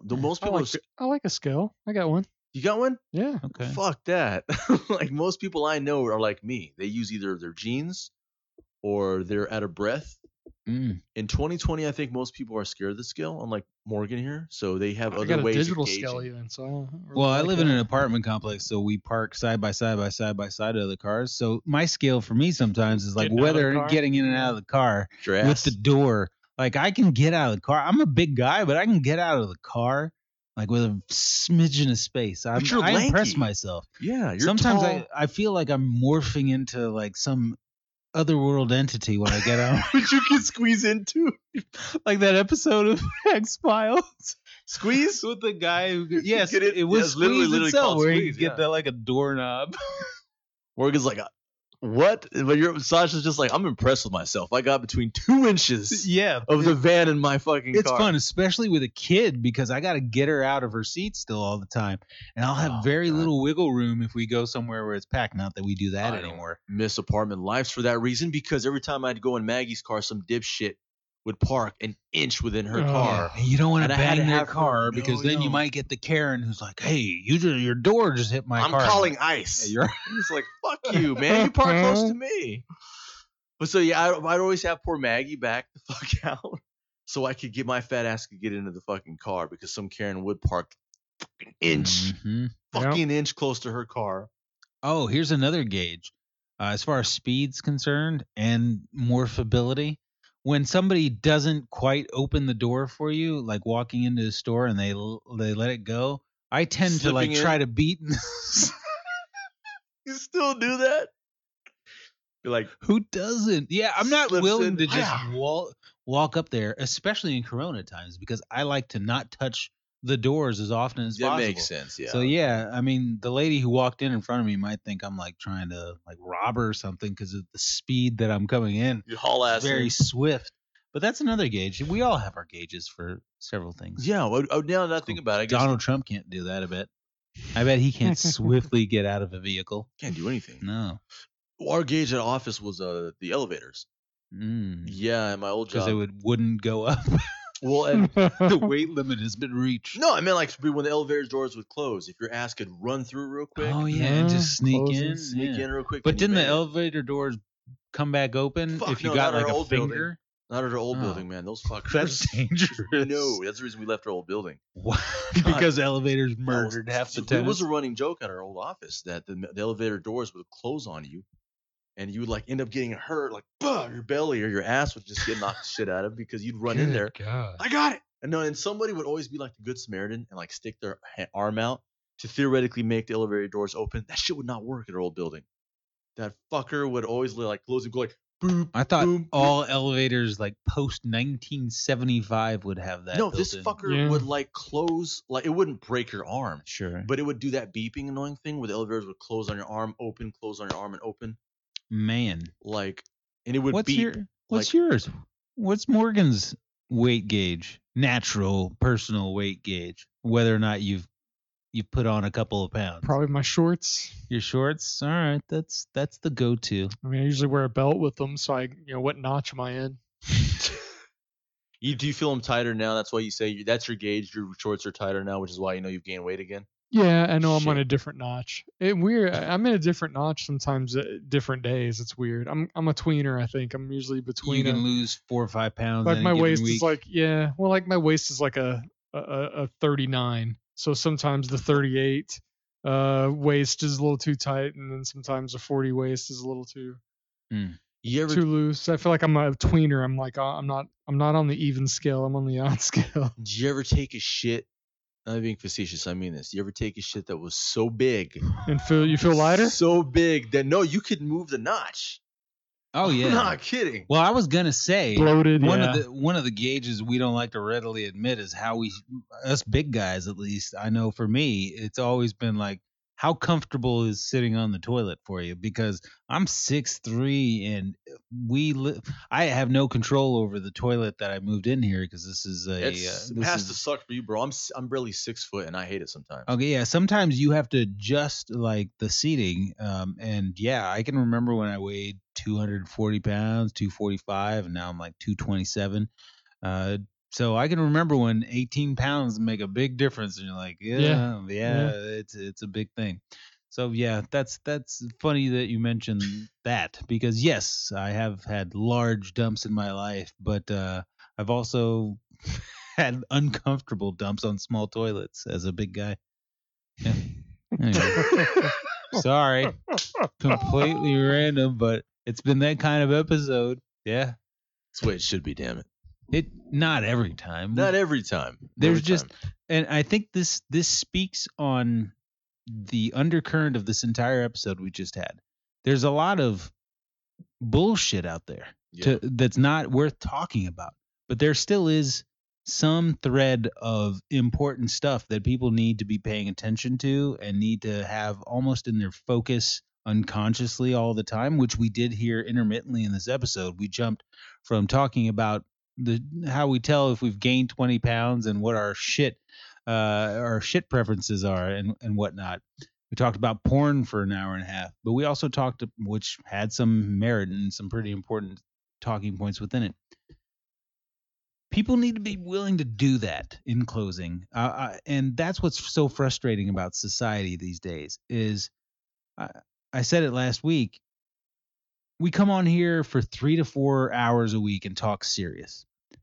And it feels as if that's asking too much of people in their entirety of their week to take what's going on in the world seriously and have discussions in their own ranks of friends and family and, have this style of discussion. 3 to 4 weeks is pushing it a little bit. Like, boy, that's hours. Yeah. 3 to 4 hours a week. Sorry. That's maybe asking a little too much of the folks who don't have that kind of time on their hands to take the world and reality seriously for 3 to 4 hours a week. Well, I don't know. It's sometimes you got to come up for air, man. But that's what analogy. I'm saying. Yeah, sometimes you have to, because you get suffocated by sometimes a negativity. But it works the other way around. It's like you can't be oblivious to the important stuff all the time. Yeah. I mean that's true too. But I think just walking away from this conversation, I think that hopefully people think more and more about their bullshit detector being as sharp as it ever can be nowadays. It's just more important nowadays than ever.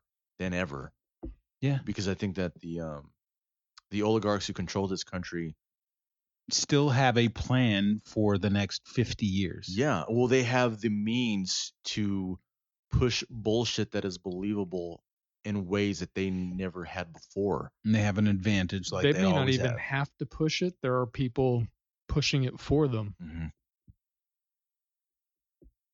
That's the terrifying part. Yeah. Remember what they said about Hitler? And the most famous line of that about Hitler. But one of the things they said about one of my favorite documentaries about the rise of the Third Reich was, this is not the story of how Hitler took over Germany. This is the story of how the German people gave it to him. Right. Yeah. So, I mean, I think that's right now. Yeah, that's we've also said he's like an image of the people that he represented, and so I've echoed that same sentiment with Trump.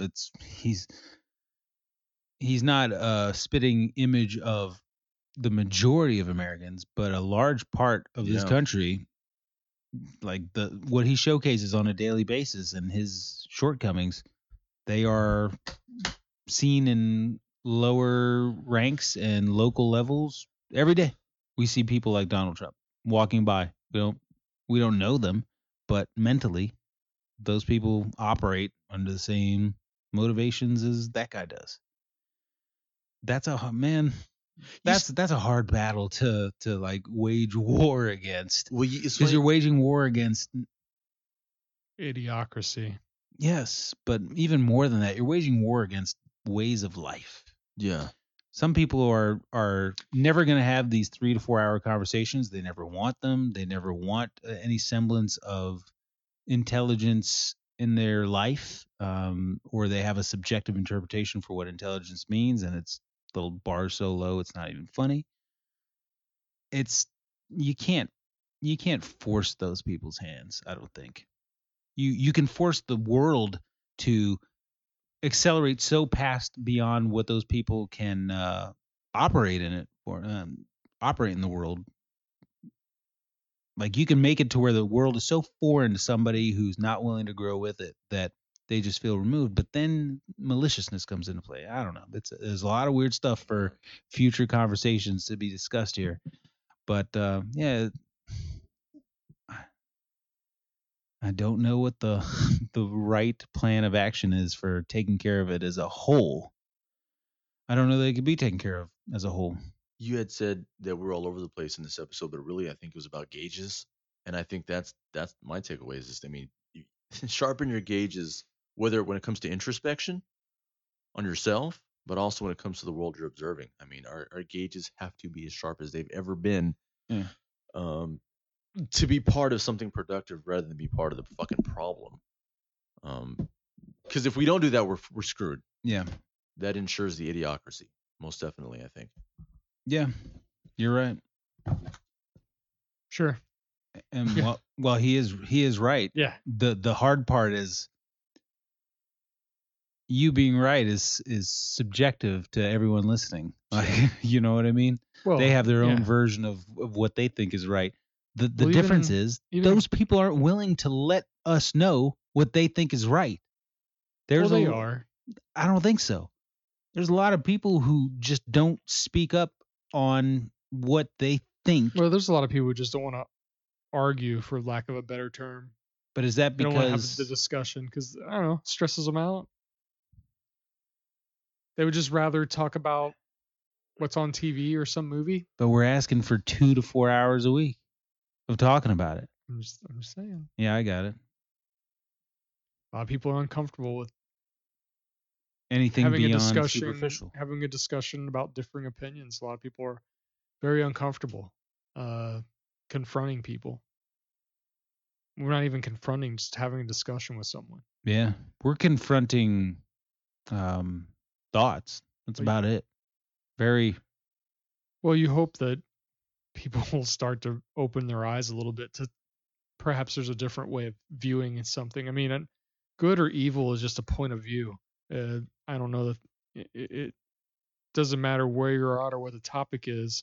Someone's on either end of it, and both of them see good or evil differently. I mean, it's not black and white. Was it black and white at some point? No, I don't think it ever was. Been.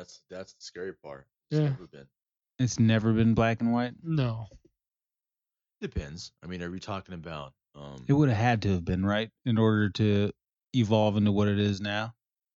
No. The level of interpretation and subjectivity? Even murder, as horrible as that sounds.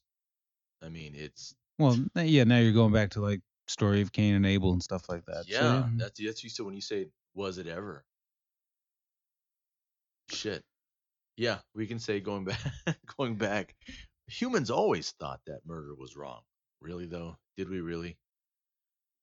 We've always been just... we always can find some way of justifying anything. It in some way, shape, or form. Mm-hmm. Again, that's one thing I've always said. One of the scariest things about people is our ability to justify and rationalize anything.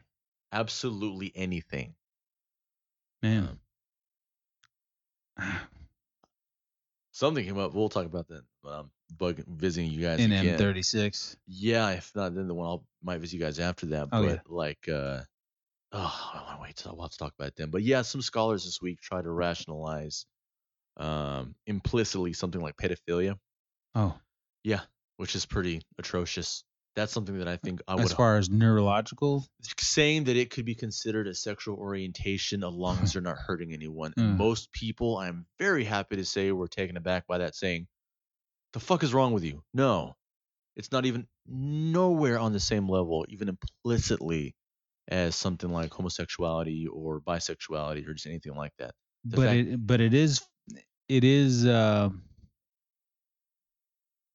It is pushing that. How far can we take the perversion thing? Concept that I was alluding to earlier in this episode. I guess it depends on how young we're talking, right? Because marrying age, 14. Yes. When some states support, when some states allow you to marry a 14-year-old, they're actually encouraging well, the larger discussion of pedophilia. We're removed from that being a normal in society. I mean, we're not that far removed from owning slaves either. All right. And we've realized that that was wrong. Oh, yeah. Oh, yeah. So how the fuck is a consenting age in some states 16, much less 15 or 14?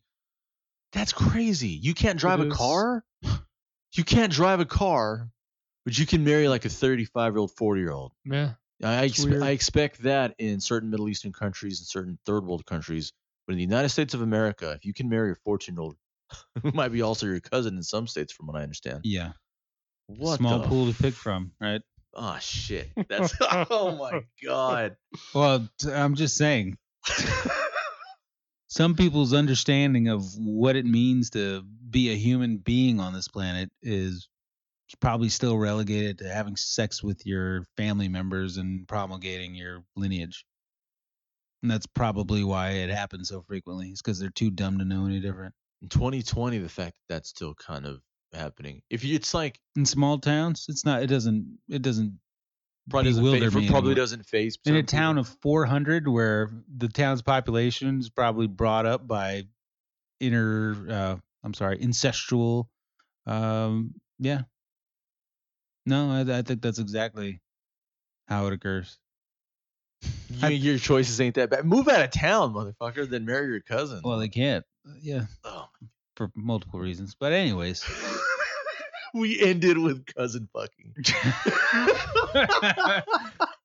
That's all right. This is America. It was inevitable. This is America.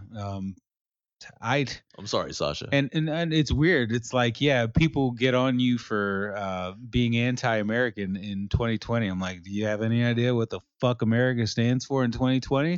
It's all of the ugliest shit that we've talked about. Very few and far seldom will you find the people who want to promote positive messages and meaningful, ethical sort of progression in the society. So it's just like, if America is sit on your ass 8 hours a day and then go home to sit on your ass some more and then do it all over again, yeah, that's not easy to not get behind. Yeah. Kudos to the people that are getting shot in the face right now in Portland, having the balls to go out there and say no mas, even if they know they're going to get I still find that gassed. So weird there, because it's not like major stories about police violence. I know we had some of this conversation. It just briefly seems odd. Last week, yeah. Portland just seemed odd to me. I think it was the legislation. The secret police is there, Morgan. I mean, I'll take it. I know, but I mean, it's a pot smoking culture, has been for many years. That's why they sent the Gestapo there. It's they're kind of laid back. It's West Coast. It's just really weird for me. And the number of women that are the moms. That are, well, it's not really, it's the young women, or at least you see them a lot as being some of the forefront of the vandalism and violence. It's crazy. I wonder what'll happen in the next week. There is a documentary though that I need to see, the John Lewis, that are the congressman who passed away. Lewis, yeah. You see, here's the difference, I think.